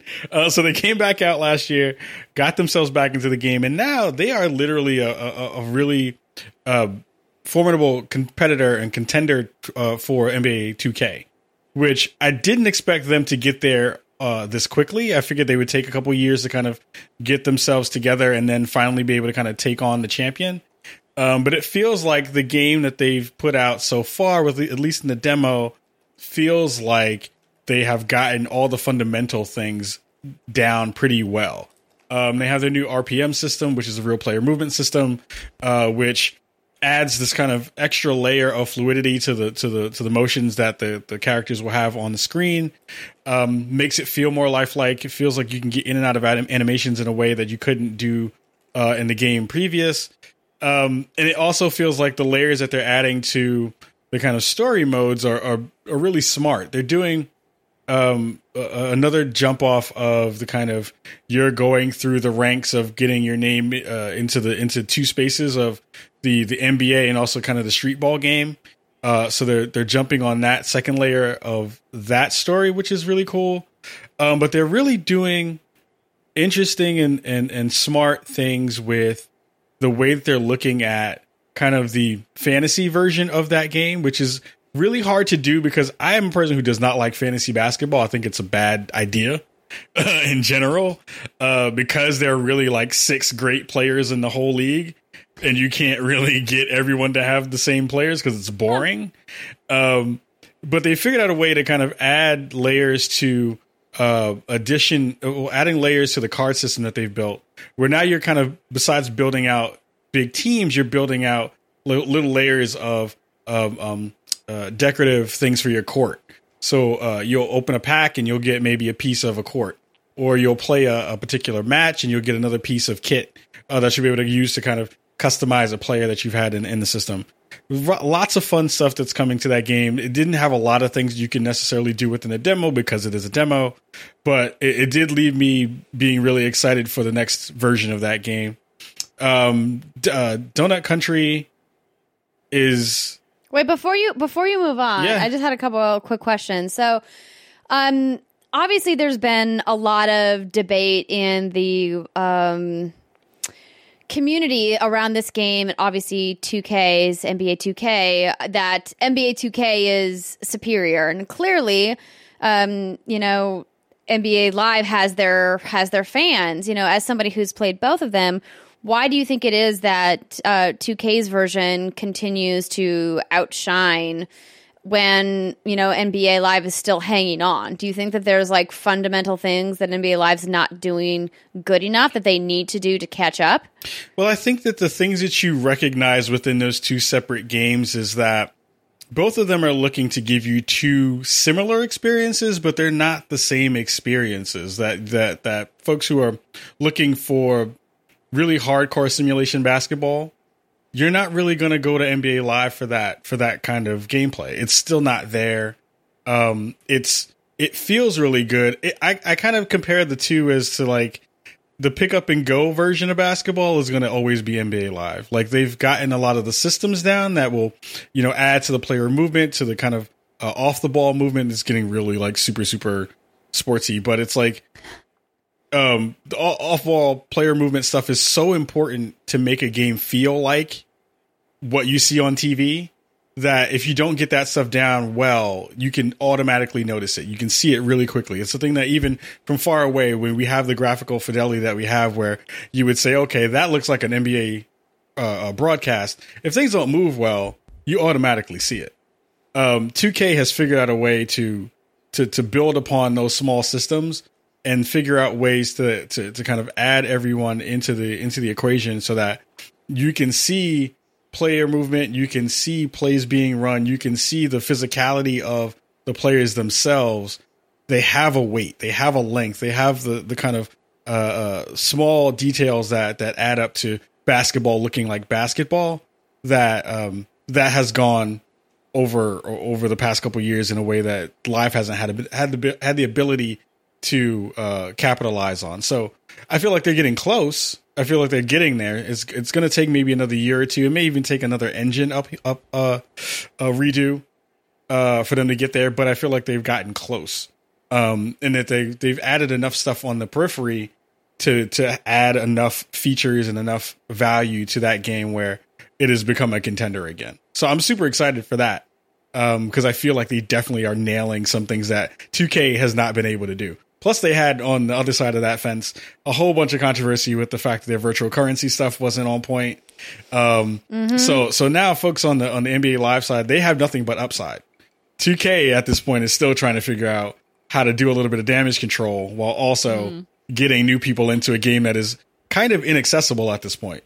If you're a new player to basketball, there are just so many goddamn buttons that you have to try to remember and figure out uh, why while you're still trying to kind of play the game that live has simplified it in a way that also gives you enough control and enough maneuverability uh, that lets you do what you want to do, look cool, and also feel like you're um, compa- uh, competing in a way that um, feels like basketball. So I hope that answers that question.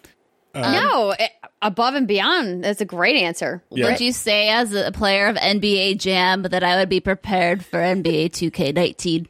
I think you. I, well, yeah, Hey, or live. Those are different games. The, the very, the very, the realistic one, 2K, right? Yeah. 2K. I think that there are parts of that game that will absolutely appeal to the NBA Live player. I mean, to the NBA Jam player. Are there big head modes? That's all I really need to know, Kahlief. They need to have a big head mode. I don't That's a no. That's understand. pretty great. I mean, the Not thing that I really want, that I really, really want, is I want EA Tell Big me what you to come back. What you really, really want.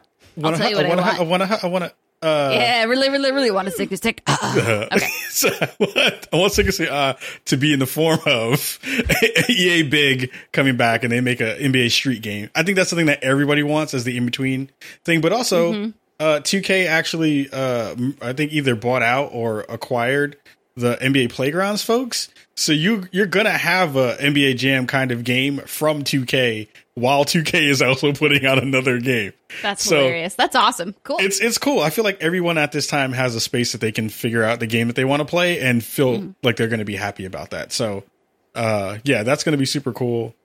Um, Donut Country, uh, is it county, or country? County. I keep saying country. County.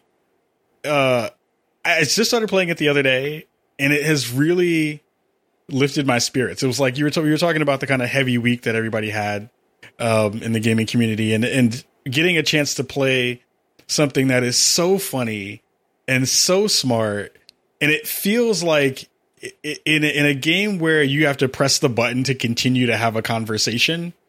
I don't see many games feel like they have snappy banter or snappy conversations that that that are able to be controlled in that way. It's not something that you have to just let kind of go across the screen, and you can kind of speed it up and, and start the things going. But the conversations that they're having are so funny. I was like, I didn't expect that to be a thing.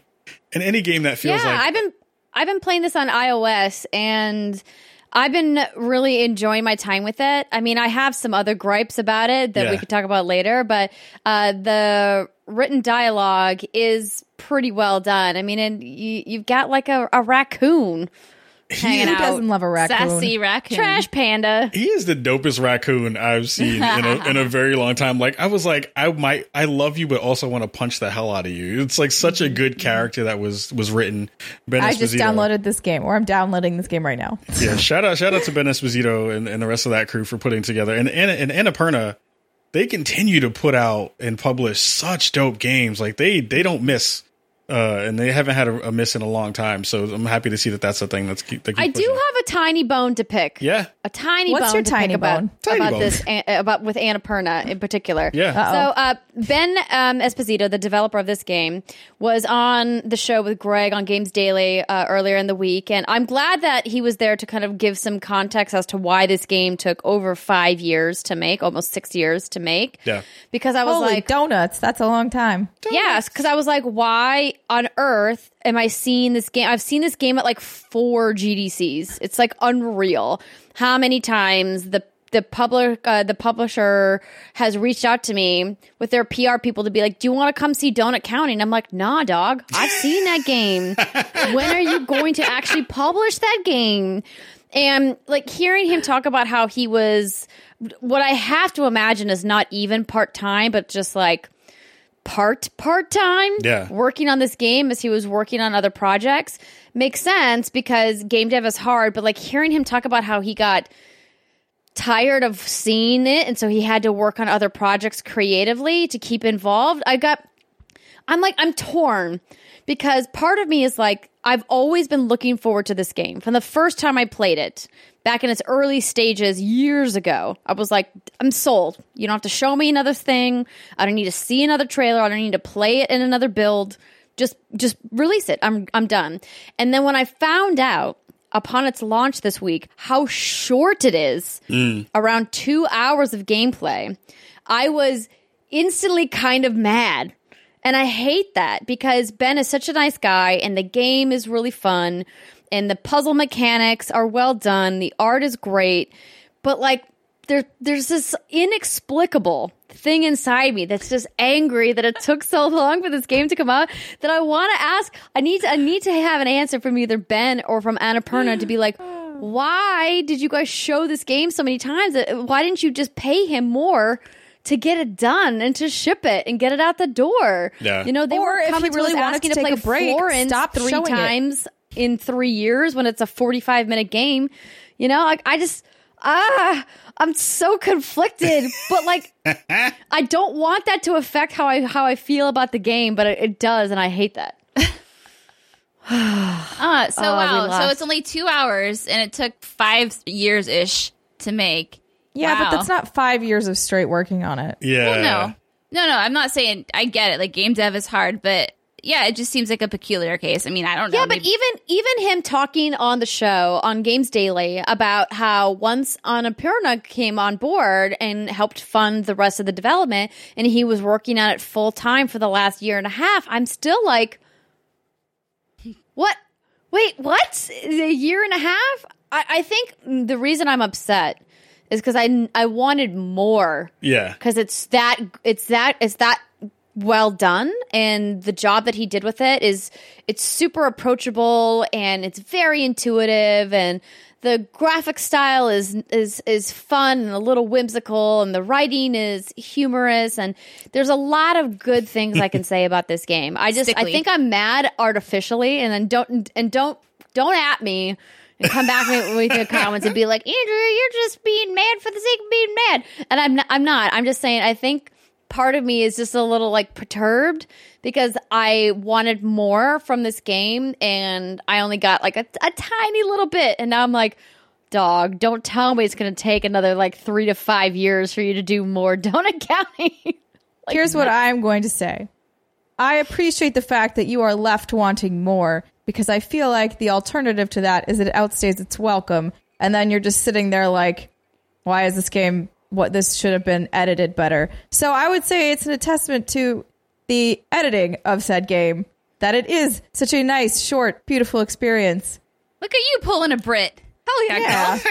Yeah. I, well, it's just funny because I, I say this all a lot at work, and I'm like, yes, that, but make it shorter. Like, I want everything to be shorter because I just think that it's more, it, it's, it becomes a better product when you do like cut down the fat.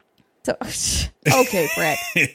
yeah. okay. I'm, I'm playing Well- it, like going through it now. I'm, I don't know if I want, like, because I'm not at the end of it, but I don't know if I want this experience to be even longer than the runtime that you said. Because I feel like uh, it, it shows its cards pretty early, and the mechanics are fairly easy to, to understand, and the puzzles aren't that intricate. But it feels like the thing that's holding that together is that snappy banter parts that are that are pushing you along the story. And if they were to keep adding people, I'm going to be like, I don't care, get be done already. So it's so I so I get that part too. I, I, it is it is good where you can see a really cohesive uh, thought come to fruition and like come into game form, and you're like, damn it, if you could just put like a little bit extra in there, it would be dope. But I don't I don't want a lot of that game. I want it to be No. kind of short and, and, and done. Well, Now, do you think it's the puzzle mechanics itself that would get old, or do you think it's the, the banter, right? Because those are two total different things. Well, I think it, it shows itself again like pretty hmm. quick. So it's like you basically have two phases of of every round, and it's basically like figure out what the puzzle is, and then eat mm-hmm. everything like Katamari Damacy. And it's like once you've done that part, then there isn't anything else to do. You know, so it's like you do that one particular thing, and then you're like, all right, so now I've, I have to So eat everything and go away. It's not like solitaire, where it's like the same thing over and over and over again and never gets old. Yeah, yeah, nah. It, it, it, you can tell you can tell that if you added a little bit extra to it, that it would definitely overstay its welcome, and I'm I'm I'm hmm. okay with it. something that I have to bring up because the frugalist in me needs to is the price. Yeah, So I bought it today on iOS. They didn't provide me a code. I bought I just it bought for, it right now. for four ninety nine, yep. which seems like a semi reasonable price for a two hour game, even though there are many, many more games available in that same price range, if not less, that provide more hours of gameplay. The problem I have is its price on PlayStation 4, which is twelve ninety nine in the PlayStation Ooh. Store. So so I'm like, I don't understand why there's such a difference in price between what's available on iOS and what's available on PlayStation. So I'm trying to look it up and, and figure out does the PlayStation version have additional levels? Is there something else? Otherwise, like I can't I can't fathomably recommend anybody play this on their PlayStation because No. why would you pay like double the price, more than double the price for the same game just to have it on your console? Yeah, and like weird. I just I don't understand what's happening there. Does anybody else have any insight into this, or are we all kind of in the dark? No, that's bizarre. I also did a quick Google search, but to no avail. I, I had a code provided by Annapurna, so I can't say shit. I think. Well, I, just I mean, I mean, I think. It, I think it's. I think it's. I think that's too much, though. Twelve bucks is way Yeah, too 12 much. is a lot. is too. Well, hmm. especially it's weird when it's so it's the same. Anyways, I think it would be- Did you find something? No, no, no, no. I'm Oh, you just made a grunt, so I wasn't sure if that was a haha grunt. And now No, it that was a so, it was a socially uh, in tune agreement with something Kahlief said that I couldn't tell you what it was. oh, and now that I hear the, the the story behind it, I'm like, damn it! For that extra amount of money, you better be tortured. it better have been some torture development going on. Torture development. No, Oh, man. no. I mean, what what can you do about that, right? It's like I don't know how that works in terms of the App Store versus PSN, and if they make you mark it up, or if they, you know, was it on? I don't know. Who knows? Who knows? Well, Uh, someone knows. It's Yeah, just I not just, any like- of us. Yeah, true. I, I think that my complaint here is something that's echoed in the this GameSpot review from from James O'Connor, um, which he says in the last, the kind of like in the last paragraph of his review that um, Donut County is a game with fun ideas and a pleasantly relaxed attitude, but it's not the most compelling of experiences. It's easy to control, clever, amusing, and I finished it across a single session without growing bored. But it doesn't offer the catharsis you might expect from a game about wanton destruction, and its lightness and short runtime make it feel inconsequential. Once it's done, you're likely, you're unlikely to think about it much again, let alone play it through a second time. Like a donut, it's sweet and satisfying, but you're acutely aware that there's a hole in the middle of it. Oh wow! Oh, come on with your That's donut that's metaphors. Mm.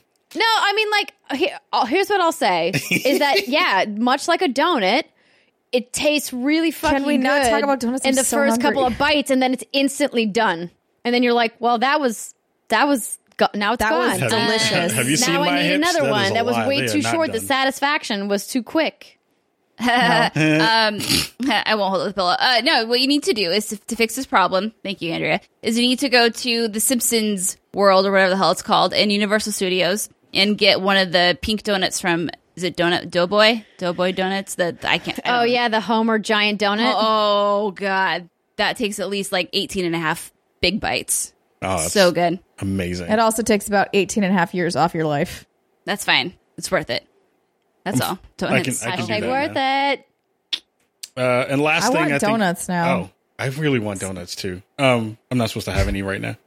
Um, I've been banned. Or ever. Um, Dead Cells. Dead Cells has have been ridiculously cool. Uh, I have I've not dug into a game like this in a very long time, where it is my now go to bed game. Uh, which is not a thing that you would think of for a roguelike, where you think that would just be a whole bunch of frustration. But it's like at this point now, for it was like uh Paragon was my my go to bed game. Then it was Fortnite. I know, I know. We're gonna hug each other and cry when we see each other. Um, sorry, not to interrupt. It's called Lard Lad Donuts. Don't at me. Don't get mad at me. I know I called it Doughboy, and I was very, very wrong. I know there's. Anyway, continue. Don't at Sorry. Brett because of that. Uh, but now it is definitely my go to bed game. It's like if you get a good run in, find some good weapons, find some good loot, and then you're like, you can go into it and say, I want to accomplish this particular thing tonight. And you will either get it or you will not get it, and you will just either be really frustrated or really excited. And that's nice. Like, I like the fact that I have a really short amount of time before I have to go to bed to like knock out a thing. Um, and I've learned enough things while uh, through each uh, playthrough that I now have the ability to kind of see things coming that I did not see before and be able to kind of react to it, kind of plan for it and strategize how I want to take on a level um, so that I can get the most kind of bang for my buck during the gameplay sessions that I have. And I really love that. I think that that's super cool. And I finally played it on PC the other day on stream and they have Twitch integration in it, which is evil. It's so evil. It's dope, but it's so evil. because you can just it has a bot that gets thrown into the chat, and they can basically uh, do do uh, cool things for you or like screw your whole game up. Um, People are mean. people were super nice though. I was Oh, were they? yeah, people were super nice. They were like, "We're gonna give you health, Kahlief," and I was like, "Thank you. You're a nice Aw, human you being." got a nice people watching you. And then they were like, every time you move forward, no, what was it? Like, uh, every time you get through a door or something like that, you get poisoned. And I was like, that's fucked up. That was mean and What? evil. There's like, there's like a thing where like your health just magically just drains the longer that you're, you're in, you're poisoned throughout a level. And I was like, I'm never no, to get thank past this. I'm literally never to get past this level. Thank you. Thank you, chat. Um, but I'm hoping that that Thanks stuff for get- nothing, Hogwart. Hogwarts. Uh, that's I'm But hop- we do have a dear WGG about this. Oh. Um, Charles writes in and says something I was just hoping you would pass along. I was watching gameplay of Dead Cells today, and they show that in the options you can change the kind of food that shows up in the game. One of the options is even vegetarian. As a vegetarian, this makes me very happy, but it is a feature I fear many might not realize. Could you give a shout out to all the vegetarians out there about this? Given the super high review scores it's getting, I'm sure I won't be the only one playing this game, and this is the first time I've ever heard of this option. I appreciate that. I need to turn that on to see what the actual options are when you throw it into vegetarian mode. I think that that's super cool. Like, does everything just Here's a turn into vegetable. broccoli? I don't Well, know. no, I mean, there's more than that, but yeah, that's Well, neat. know. And I was saying no because I'm like, please stop talking about food. I'm So hungry. so hungry. I know. I know. I'm living on water right now, but it's but it's it's super it's super fun. It is taking up all my time at this point, and I think about it when I I have it on four different platforms, or three at least. I have it on I have it on Switch, I have it on PS4, and I have it on PC. So Nice. yeah, I'm I'm spending lots of money. on What's Dead the Cells. best one? PC because of the Twitch integration stuff. Hmm. Um, I wish that they would push that into console because that would be great. I You would must love like to- torture, sir. I was interested in Dead Cells, but I don't like losing progress, so I kind of steered clear from all of that. You get to keep you get to keep some of your progress. You don't get to keep it from round to round, but you bank your cells by getting new equipment that you've gained throughout the levels, and those things will be available to you in your next run. So that's that's a good way to to to, to think about if you want to jump into that game because you will get stuff that you can keep. Okay, that's good to know. Yeah. Because like I've tried the rogues, and uh, Uh huh. can't I can't do it. Can't Yeah. do it. I get too frustrated. I want to make progress in life and not keep being sent back. Literally, if rogue like or rogue light is in the name, I'm like deuces. Oh no, I like these kind of games. I'm thinking about getting this for Switch actually, Yeah. Um, because I like I like I want to carry with me. It is a great pick up and go on a portable console game. It's definitely great for that. Do you play it in handheld mode? Is, Yep. is it fine control wise? Yeah, totally is. There's a there's a little bit of um uh, uh frame rate stuff on that game, but it, you don't notice it that much until you play it on console or PC. Sure, Uh, but I won't do that, so it'll be okay. yeah, you'll be you'll be fine. So, Steimer, Yeah. you've been playing some stuff. Uh, I finally finished a game. What up? Congratulations, you I feel the like it's been a while, but I'm not actually sure if it has. Um, yeah, I finished Ni no Kuni too.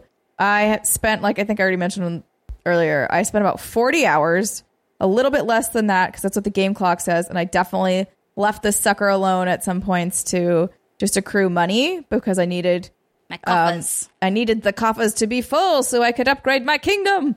Um, that was like the only thing that so- sort of annoyed me. I know why they did it, but it there are definitely gates at certain points with either skirmishes, which are, as we've mentioned before in prior podcasts, like where you're out in the world and you are like little chibi characters and you have four units. Um, that's sort of like a rock paper scissors battle happening.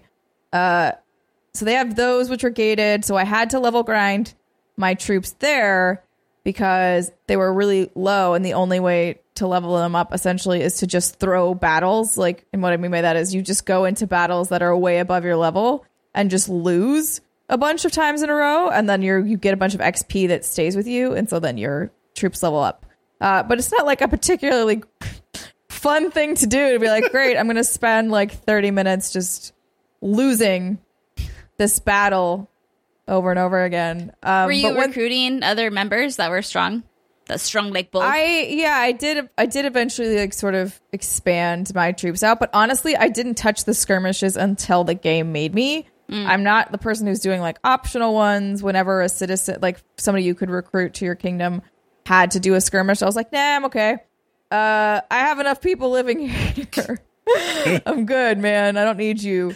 Uh although if you want to like level up and have a really massive beautiful kingdom you will need to do those things and that's totally fine if you like want to just super dive into this game you can i felt like i had a nice balance i did i did side quests i think i did 50 side quests because i got the trophy um and like so i got a little bit more than that but i didn't go down the rabbit hole of everything by any means. There was tons left to do when i left the game. I did like two dreamer mazes Oh. which are these um long dungeons that are sort of random and also once you like if you there's a danger level happening on this side of the screen and it just constantly is ticking so like as you're going through it the longer you stay in the dungeon the more powerful the monsters become and then you can pray to like these statues because apparently as we've mentioned this is a jrpg trope um and then it will bring the danger level back down so you can continue forward without getting your ass totally kicked.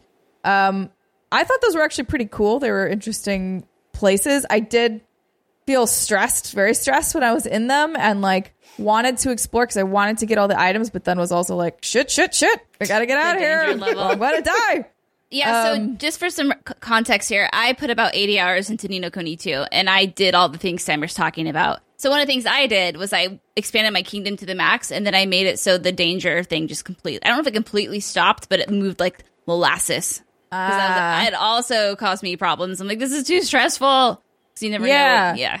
That's a neat. Yeah, the kingdom building is cool if you like want to sit and invest that time. Um, because as Britt just mentioned, like it'll give you interesting perks like throughout the world. You can sort of you can level up the different spells you're using. You can level up, uh, or not level up, but like you can like reduce costs on like the weapons you're using. I upgraded my weapons. I upgraded all my higgledies, which are so cute.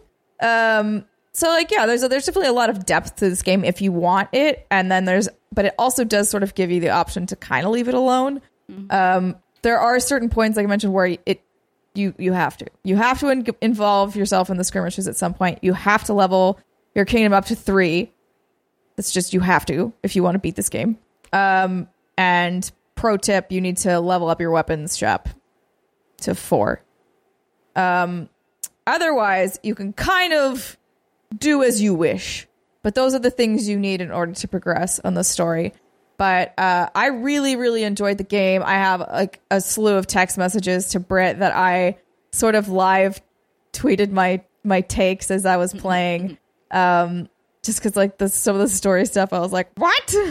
Yeah. but um it was a really cute game i'm really glad i played it it was a nice reintroduction to jrpgs i'll say because it is action combat so you're not feeling like oh man i've got to like think about this super hard. Um and then you have like there's no random encounters. Like there's basically like all of the real icky pain points of jrpgs doesn't have those but it does have all of the charm and a lot of interesting like world building um and characters so. I still think Andrea should play this game because again, you can play as like a half cat boy, and what could be better than that? I think she should Your play dad it is too. a cat. Come on. But listen, with Destiny coming out, it's just well, ne- it's never gonna happen. 'Cause she's Well, gonna I do have three long, technically six with the round trip international flights over the next two months. So I'm going to need something to That's play on on, my though. Switch. I do have a couple games. My it's in my plan to play Celeste, but um, I can also put Ni no Kuni two on there and, No, and you check can't, it out baby girl. it's not on Switch. and see how it goes. But It's not on Switch. wait, Ni no Kuni two isn't on Switch. No, it's a only on PS4. and PC. Yeah. Guess I'm not playing it ever. You can play Octopath. Octopath, but it's got those things you don't like. Octopath See? has. Do you see, sir. I'm just gonna send Yeah. you, gonna send you dead cells and all the games that you don't like. No, I hate roguelikes. it's going to be hard enough for me to play Celeste. Yeah, when you said Celeste, I was like, "What? You're gonna play that game? What?" I played I've never Celeste played for it. and I about said that two before hours. we get to game of the year considerations, and we're freaking rapidly approaching the end of the year. It's almost September already. Yeah. God. Um, that I have to play that game because everybody gave it all these crazy scores at the beginning of the year, and so I I, just need have to put it on baby it. ass baby mode. With Yeah, all no, of I'm, the I'm definitely going to use assist mode whenever I can. You can judge me if you want. Whatever, go ahead. I don't care. It was Um, just so it- stressful. I got to the point where like you're being chased by essentially your shadow or something. I don't know what you're being chased. You're being chased. And I was like, I can barely do this kind of platforming when I'm not being chased by something. now that you've introduced this, I'm having so much anxiety. I don't know what to do with myself. So yes, I need to go back and try it again, but with modifiers because I didn't put any on. Yeah. So that's my so that's my plan. But um I'm not gonna talk too much about what I've been playing because I've been playing the same. It's just more Legend of Solgard and more Destiny 2. I do want to briefly touch on the new trailer that came out today um for Cayde 6 and the Forsaken because I am so deep into Destiny 2 right now with the uh, with the What's Good Guardians. Uh, I finally did the Eater of Worlds raid lair, um, and I'd never done that, and it was really fun and really complicated, but we did it, and I'm really looking forward to everything that's coming. It's still kind of not real to me that they're killing Cayde Six. I, I, I still like part of me is holding out hope, despite the fact that Deej talked to us in person and was like, "Yeah, dog, he's dead," and I'm like, "No, and Nathan he's Fillion's not." not. even doing his voice. I know. I just like I like don't you're want killing it to him be in such an true. unsatisfactory way. At least just- have Nathan Fillion come back. No, wasn't there already an update push where Cayde's gone from the tower now? He he was sent off to go like investigate something, so you can't even find him So anymore. they pushed an update live this week, yes, and that they're uh, uh, in a ahead of Forsaken. I haven't logged in, so we're recording on Tuesday of this week because we're flying up to Brits for uh, to shoot the happy hour Q and A in the secret segment for you guys. Um, but I haven't logged in yet. I might log in tonight if I get my packing done in time. Uh, but I'm just I'm so pumped. I'm really kind of devastated that I'm going to be out of the country. So I think I'm going to bring my console with to my family Oh trip my in God. Wait, but don't Sorry, you- guys. Well, Don't there you goes need all a of her- power adapter? Like that's not gonna. Um, I have a power adapter. So because both John and I travel quite a bit, and he travels much more internationally than I do, we have a power adapter. Um, but I think I love that you guys have that I know it's, for it's your dumb. PlayStation. But So you so can we're, play um, Ni no Kuni. Oh yeah, I was gonna say there goes all those Switch games she was gonna play. Oh, I mean, I guess on the No. flights she could, unless she wants to get real hardcore. No, so here's the thing. We've tried. You cannot play a PlayStation in flight. The power draw is too much, even with the adapter. But you can play it like when you're like in a hotel and you're power drawing from like a building. But in flight, it's not enough power to uh, to turn on the the console. Trust I me, just we've tried. love We've that you're like we tried because like that's not a thing I would ever try to do. I would just be would like, be yeah, that so- doesn't work. So mad at you if I'm the person sitting next to you too. I know you're like breaking out this PlayStation. You got like the game screen that you have. You're Your like, elbow Yeah. is what are off you me. doing? like, Yeah, but here's the thing. A lot of times, you know, because John has status, he'll get upgraded or he'll be able to, you know, get into like an aisle seat or an exit row or something because he flies so much. I mean, he used to be the king of the skies. I'm sure there's people listening to this podcast that remember the days of the John Drake tracker. That was a thing. And so um, he flies a lot. And so because of that, you know, he usually gets a seat that has a little bit more room. So of course we tried to bring the console and play the console on the plane. But no, it didn't work out. A lesson learned, but that doesn't mean we can't bring it with and play it in the hotel. Um, I just like I know that Spider-Man code is coming, and there's clearly a lot of people that have reached out to us to ask us, "Do you have Spider-Man code? Have you been playing it?" And no, we don't have it. Hopefully, by the time the podcast airs, we will get it. Um, hashtag game provided by PlayStation. um, but we don't, we don't know yet. It's very possible that we might just have to wait until you guys get it, and then we all play it at the same time, and then we're all powering through it the weekend after it launches, and then we can all talk about it the weekend after. Um, something we should consider. No need to answer this right now, everybody, but maybe we contemplate doing a Spider-Man spoiler cast at some point. Could be fun. Could be interesting. Um, but um, yeah, I'm looking forward to playing that game. Don't have it yet, but hopefully we'll be getting a copy soon. Fingers crossed. Don't know. If so, ladies and gentlemen, there's going to be a very, very special Brit and Steimer show next week. Because our dear Andrea is going to be traveling, like she was just saying. And if we have our code, we can talk about it next week. It's true. Brave. Come on, Steimer. Look, Sure, you can. look a little excited. Gotta pump I up am the excited. I'm just so tired. Yay! All right, there we go. That was on for. that on that note, we're going to take one more short break and come back for the last segment. Don't worry, it won't be an hour long. Stick with us, ladies and gentlemen. We'll be right back.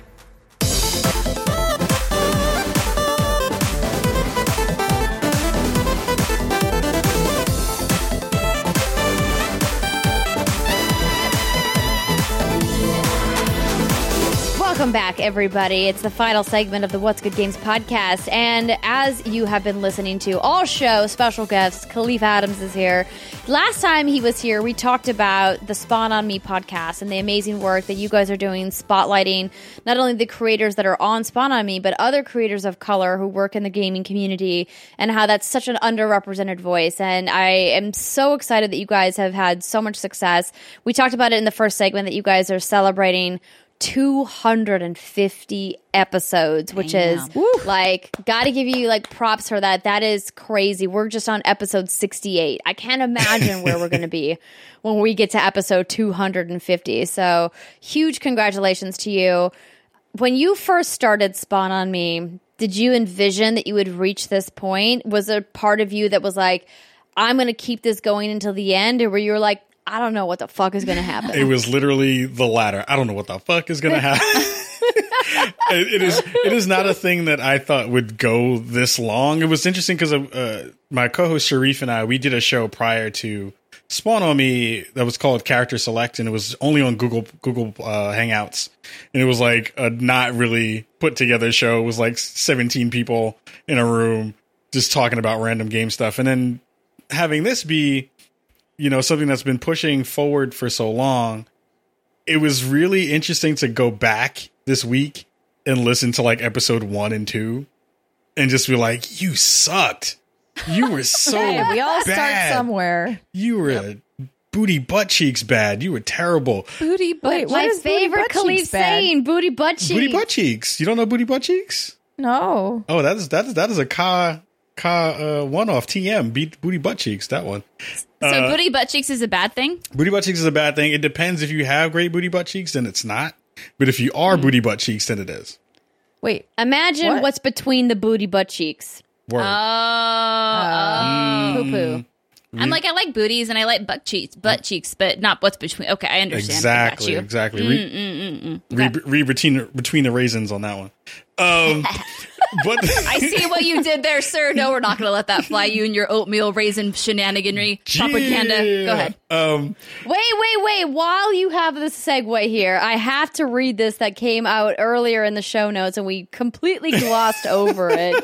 Somebody wrote in to Dear WGG specifically for Kahlief and says, It's Wait, from, wait, I- wait, I, have where it. is it? I have it. It's from Tyler McCall. What is it about oatmeal raisin? First of all, Tyler McCall had an actual legit question, but we're skipping that and getting to the good stuff. what is it about oatmeal raisin cookies that make them the best cookie choice? Is it the delicious brown sugar, the fruity raisins? Mmm. it is it is literally because it is healthy and tasty at the same time. healthy. healthy. Absolutely, oats. It well, look for all the folks who are uh, you know a little bit older in age.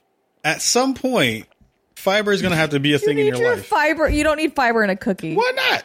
If you want I to be mean, healthy, sir, It's a you, nice get to have. you get yourself a tub of oats and some grapes, and then you can have the healthy parts of the oatmeal raisin cookies right there. I'm just saying Ooh, it's I would sci- eat a tub of grapes. I love grapes. scientifically proven that oatmeal raisin cookies are good for your heart and for your fiber. Yes, it's true. Um, That would depend on how you make them. yeah, exactly. add, like- Prescribed. A bunch of butter, a bunch of sugar. No, it Seven- ain't healthy. Seven out of ten doctors say Seven out of ten. Oh, it's always those three pesky ones that aren't quite sure Oh, about the- anything. the- well, those three, you know, they, we don't know where they got their licenses from. But se- All right, I don't want to get Yeah, on true. another cookie tangent. more I cookies. do. Let's go- Let's talk about cookies. I'm just kidding. Let's not. I'm but kidding. but it but it is one of those things like when you go back and listen to some of the older shows and you're just like who would have ever thought that at this point I would be talking to you all that I'd be you know that we as a show would be you know having done some of the cool things we've been able to do talk to you know Aaron Greenberg and be in the New York Times and you know all these other really cool things I that I've personally been able to do as well you know get to host a whole bunch of cool things and be in spaces with people who I who I look up to and and, and admired in the industry. And it's been a really chilled out ride. Like I was telling folks earlier uh today I was like I don't know. I may totally cry during our during our panel. Because it is like a very difficult thing to start something. And as a person who has not really had a lot of wins in in this young life like you know people don't know that and this is I don't want this to get too heavy but like people don't know you know I'm the child of like two drug addicted parents. You know like grew up in the Bronx during the 80s during the crack era. Like I shouldn't be here in a lot of ways. Like I shouldn't be on this planet you know? Uh lots of things have gone well. Lots of things i've been lucky to have. Lots of good people in my life who have pushed me into different directions that kept me out of you know negative spaces. And to be able to have my co-hosts rock with me all of us kind of figure out a vision for what we wanted this show to be. And to to see some of that stuff see some of those goals kind of come to fruition is really like a, a thing that I sit back and I have a lot of um I'm really thankful for um it having a lot of the um push and, and giving me a lot of, of drive to do to do this thing and to do other stuff. I wasn't motivated in the same ways I was before. Uh, so it's really awesome to be able to say that we have people in our community who love what we do, uh, who think that we're doing something important, uh, who continue to support us both with their time, their effort, and their money. Um, and to be able to see us get to this this early milestone. I say it's early because I know folks who are like doing show 700 or whatever.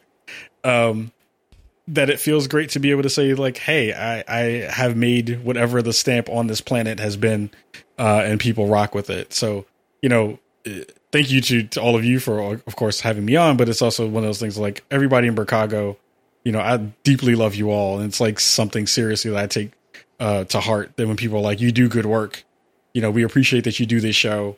Uh, and that you continue to push forward and, and make good stuff when people don't want to hear necessarily the message that we necessarily put out every week.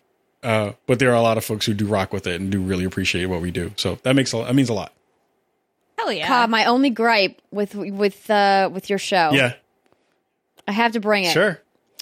Shareef Yeah, says GIF, I know. and it, I, I I I I don't know what to do about I it. know.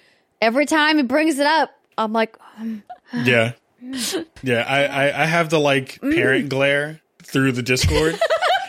and I'm just like, you you said you s- you said Ji- you said GIF?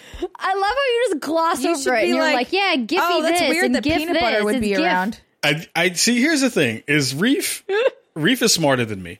So I don't want to I don't want to mess with Reef. I let Reef rock and do whatever he needs to do. He loves science, he knows trigonometry, he knows all that. So he, he teaches kids. He like teaches them how to do math. I don't want to get mad at I don't want to get mad at him. He's doing good things in the world. like I'm just being a smart ass and, and, and trying to be snarky and, and wink at people on the on the internet.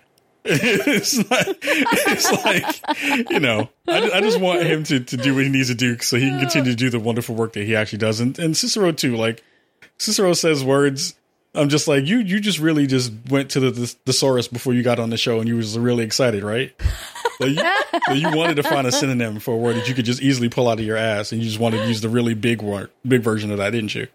So we all have our we all have think our of quirks. Clueless. We all have our quirks. I hope not sporadically. right? Like that, that guy is so analphabetic. I was like, that's okay.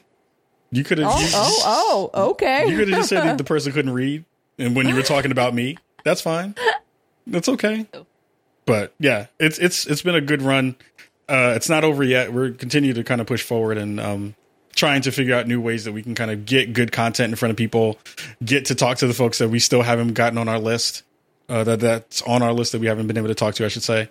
Um, and trying to, you know, I still have dreams of what our show could be, uh, and I don't think we're I don't think we're there yet. So I'm still trying to figure out what those next steps might be and how we can really grow this into something that we can actually affect the way that people look at people of color, the work that we do, and the kind of voice that we have in the space in a real way. Um, so you know, hopefully, folks will be able to, to to rock with us and help us get there, and then we'll continue to move forward. So let's talk about this awesome initiative mm. That you are working on. So you approached us, and sadly, because of the timing of it um, and us going to uh, be out of the country, we won't be able to participate in the stream itself, but we're hopefully going to be able to spotlight what you guys are doing and support you in other ways. But you guys are doing this awesome Spawn for Good event that's happening in September. Yeah, so late September, uh, a buddy of mine, Sterling McGarvey, he's uh, deep into the uh, gaming industry. He was there during the G4 period. He worked for GameSpy. Um, he's like integral in you know the reason why I'm even in the, in the industry now. He like held my hand and like took me around. Was like, Kahlief knows things. Help him out. yeah, Sterling's great. I've known him for a really long yeah, time. Yeah, Sterling is one of the best people on the planet. Um, and we were we were talking about doing something together, and we wind up over dinner one night having a conversation about the midterm elections, and we were like, "Hey, I've been trying to figure out ways to do a voting registration drive. He was like, I have too. And I said, well, we have this platform for with Spawn for Good where, you know, we look at um, things that need to be discussed or, or topics or, or, or initiatives that need to be uh, addressed in the greater gaming community and in society. And we should maybe do this thing together. Um, so he had a, an idea of working with this fantastic organization called VoteRiders, who um, their main purpose is to basically get people the IDs that they need to get to the polls. So there's a huge conversation within the gaming industry. I'm sure that you have heard this about people not wanting to mix their games and politics together, um, and folks being mm-hmm. like, "I don't ever want to do that, so why would you ask me to do that thing?" Um, and and we tried to figure out the best way that we could broach it in a way that would both give people the opportunity to participate, but also you know, if they were a little bit worried about, you know, having their personal politics kind of invade the gaming space or, you know, uh, kind of dig into to, to touchy subjects that might people my people might find as being taboo, that here's the first beginning step of making sure that everyone can participate in the in the democratic process. Right? Is like being able to say even if I don't like your politics, even if I don't like you being, uh, you know, a, a, liberal or progressive or or conservative or any of those things in between, that I at least want you to be a person who can participate in the process. And I think that in and of itself is super important. So we decided that we're going to take two days. Um, we're going to stream on Twitch. It'll be on the Me uh, Twitch uh, uh, Twitch channel. Um, and and it's going to be a nonpartisan event. It's going to be a thing where anyone can uh, uh, can watch it, um, feel like they're not necessarily uh, throwing themselves into the into the deep end of the pool politically, but also can feel like they are helping to kind of move democracy forward. You know, uh, however you may feel about the current state of the world and the current state of the U.S., especially if you're here, I think that's a thing that everyone can rock with and say, you know what, we want everyone to be able to come to the table, no matter what those feelings may be. Um, and what we're hoping to do is we're hoping to to to to, to grab some folks from the industry and have them stream with us. Um, we I think I think I made it might have gotten a couple folks who we've been looking forward to having. I can't name it yet because we want to make sure before we do that they're locked in that they want to do it. Um, but a lot of folks uh, from the inside of the industry have been really excited at the process of possibly joining us and doing it. So I'm excited excited about that. I think we're trying to raise about five grand uh, for VoteRiders, which will be a huge uh, boon to them because they need every drop of money that they can. Um, and yeah, it's it's going to be a fun weekend. Like all of our Spawn for Good efforts, we try to mix a little bit of uh, you know fun and, and, excitement and entertainment with a little bit of um, uh, uh, knowledge and, and, and, gathering information for folks who might not necessarily know about uh, the particular issues. but we want to make sure that people, when they come to the stream, they feel like they're welcomed um, we want to make sure that people kind of know what VoteRiders does. And also, you know, again, get people into the polls because the midterms are going to be really, really important in making sure that folks at least have a, a say in you know, how things work in the next election because there are so many ways that, you know, people are kind of pushing forward and and and and, making sure that folks are are continuing to do that work. So um, we hope people will come by and hang out with us during the weekend. It'll be the 22nd and 23rd of September. Uh, we'll probably be doing maybe 12 hour streams and break, breaking it up into, into chunks.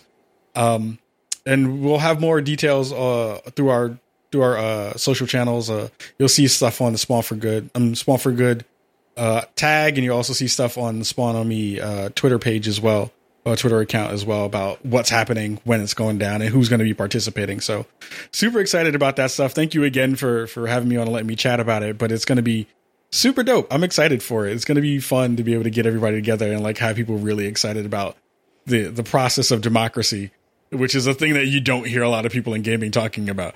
So yeah, it'll it'll be a lot of fun. No, it's it's so true, and I, I think that that's something that I hope is unifying, regardless of what our individual politics are or how you lean or which representatives you're looking to vote for. I think the important part is getting out there and flexing your civic muscles, mm-hmm. right? Like taking advantage of the privilege and the right that you have as an American in particular to vote in this major election that's happening. Like you and I out there listening or watching may not agree on all of the p- policies and the platforms that we want to vote on, but what we can agree on is that everybody should take the time to learn about their their representatives, particularly on the local level. This is something I stress all the time that your local politicians have such a major impact on your life, so much more than the the national politicians do that I don't care if you vote for somebody else, but I do care if you don't vote. And I knew so many people in our age group in particular, the 20s and 30s and 40s, who just abstained mm-hmm. from the last election because they were like, I didn't have a candidate that I liked. And I was like, that's not, you're not contributing to the process. And I think it's so important if you don't want to vote for somebody in one particular election, you shouldn't just not go to the polls at all. Right. There's so many other things that you can be involved in. And uh, I think it's awesome that you're teaming up with Sterling and that you guys are working to combat some of these crazy voter ID laws that we're seeing pop up across the nation to help pe- make sure people are registered and that they don't have to go through any crazy hurdles. You know, that as American citizens, it's your right to vote and no one should try to take that away from you and you shouldn't be prohibited in any way. And I think it's an awesome cause and I'm super happy that you guys are doing it. And um, we'll do whatever we can. Uh, again, like our sincere apologies that the timing just lines up that we're out of the country, not going to be able to stream with you, but um, we're happy to get on board. And so let everybody listening and watching know what websites they can go to, what your social handles are, how they can get involved. Yeah, so we'll be on our Twitch channel, twitch.tv slash spawn on me uh, for most of the festivities there. We're still trying to figure out how to mix in folks who might want to stream just directly from their consoles and how that's going to work. Uh, logistics are a fun thing to try to figure out when you're trying to put on an event. Um, but uh, most of the things will be there. Uh, we're expecting a fairly good amount of um, press from it. Uh, so you'll definitely be hearing about folks who are going to participate. Um, and we're looking for people to stream with us uh, who want to be down uh, we'll definitely be making sure that you're not streaming some random stuff. Uh, but uh, you know, folks who are in the industry who listen to the show, please get at us. You know, DM me or Sterling on on uh, on our Twitter handles at Kahjakins K A H J A H K I N S, uh, and Sterling as well. I think it's Sterling underscore M. Um, and yeah, we definitely want to hear from folks. We want to make sure that again, everyone who streams with us as, as well is uh, feel safe while they stream. Uh, so we'll be having mods in in all of our channels, uh, in our Discord, making sure that people feel comfortable and have ways ways to be able to kind of get help that they need. And also check out the stuff at VoteRiders because VoteRiders already has a great uh, uh, presence on on Twitter. But if you want to hear a little bit more about what they actually do before even the event happens, definitely check out their stuff on Twitter uh, as well. Um, and again, like this is the thing that I want people to feel like they have the ability to be a part of. Um, if you want to kind of fight apathy, this is a great uh, uh, event to kind of get uh, together with us with. And again, Spawn for Good is going to be a thing that we continue to do. It's not just this one time event. So we're going to continue to do this uh, for more things in the future as well, and hope to build that platform into something else that we can continue to hopefully do some good work in the world as well. So yeah, thank you for for giving me the time to share it, and also definitely come through and come hang out. Absolutely. Uh, Kahlief Adams, thank you so much for coming on the show again. It was always great to have you. Again, don't forget to check out Spawn on Me. You can download it on podcast services around the world. You can also check them out at patreon.com slash spawn on me. Follow them on Twitter and hopefully you guys will tune in. We'll of course be retweeting and giving out those links when the um, Spawn for Good event happens later on in September. And don't forget to check out everything we're doing at PAX West on what'sgoodgames.com. And we're looking forward to uh, seeing you guys, you know, in the chat on our first live panel. It's at twitch.tv slash PAX2 if you guys are getting this by Sunday, September 2nd at 10 a.m. Pacific time. And we will, of course, try to get that, um, that, the video and upload it for you guys afterwards. But you'll always be able to watch it on the PAX channel in the Twitter, or excuse me, in the Twitch archives. Um, ladies, do you have any f- party notes before we say goodbye? I No? was no no no no no. I was gonna say the happy hour Q and A, but I realized that will be uh, Done. Done. be gone. So I can't. We can't promote that. No, just look forward to episode sixty nine next week, the Brittensteimer show. Oh, boy, That'll be trouble. How perfect is that? Oh my god. I don't think it could be more perfect. it's gonna be so good. Oh, so good. I'm excited. Steal your loins, ladies and gentlemen, for the Brittensteimer Show. Have a great weekend, everybody. They will see you next week.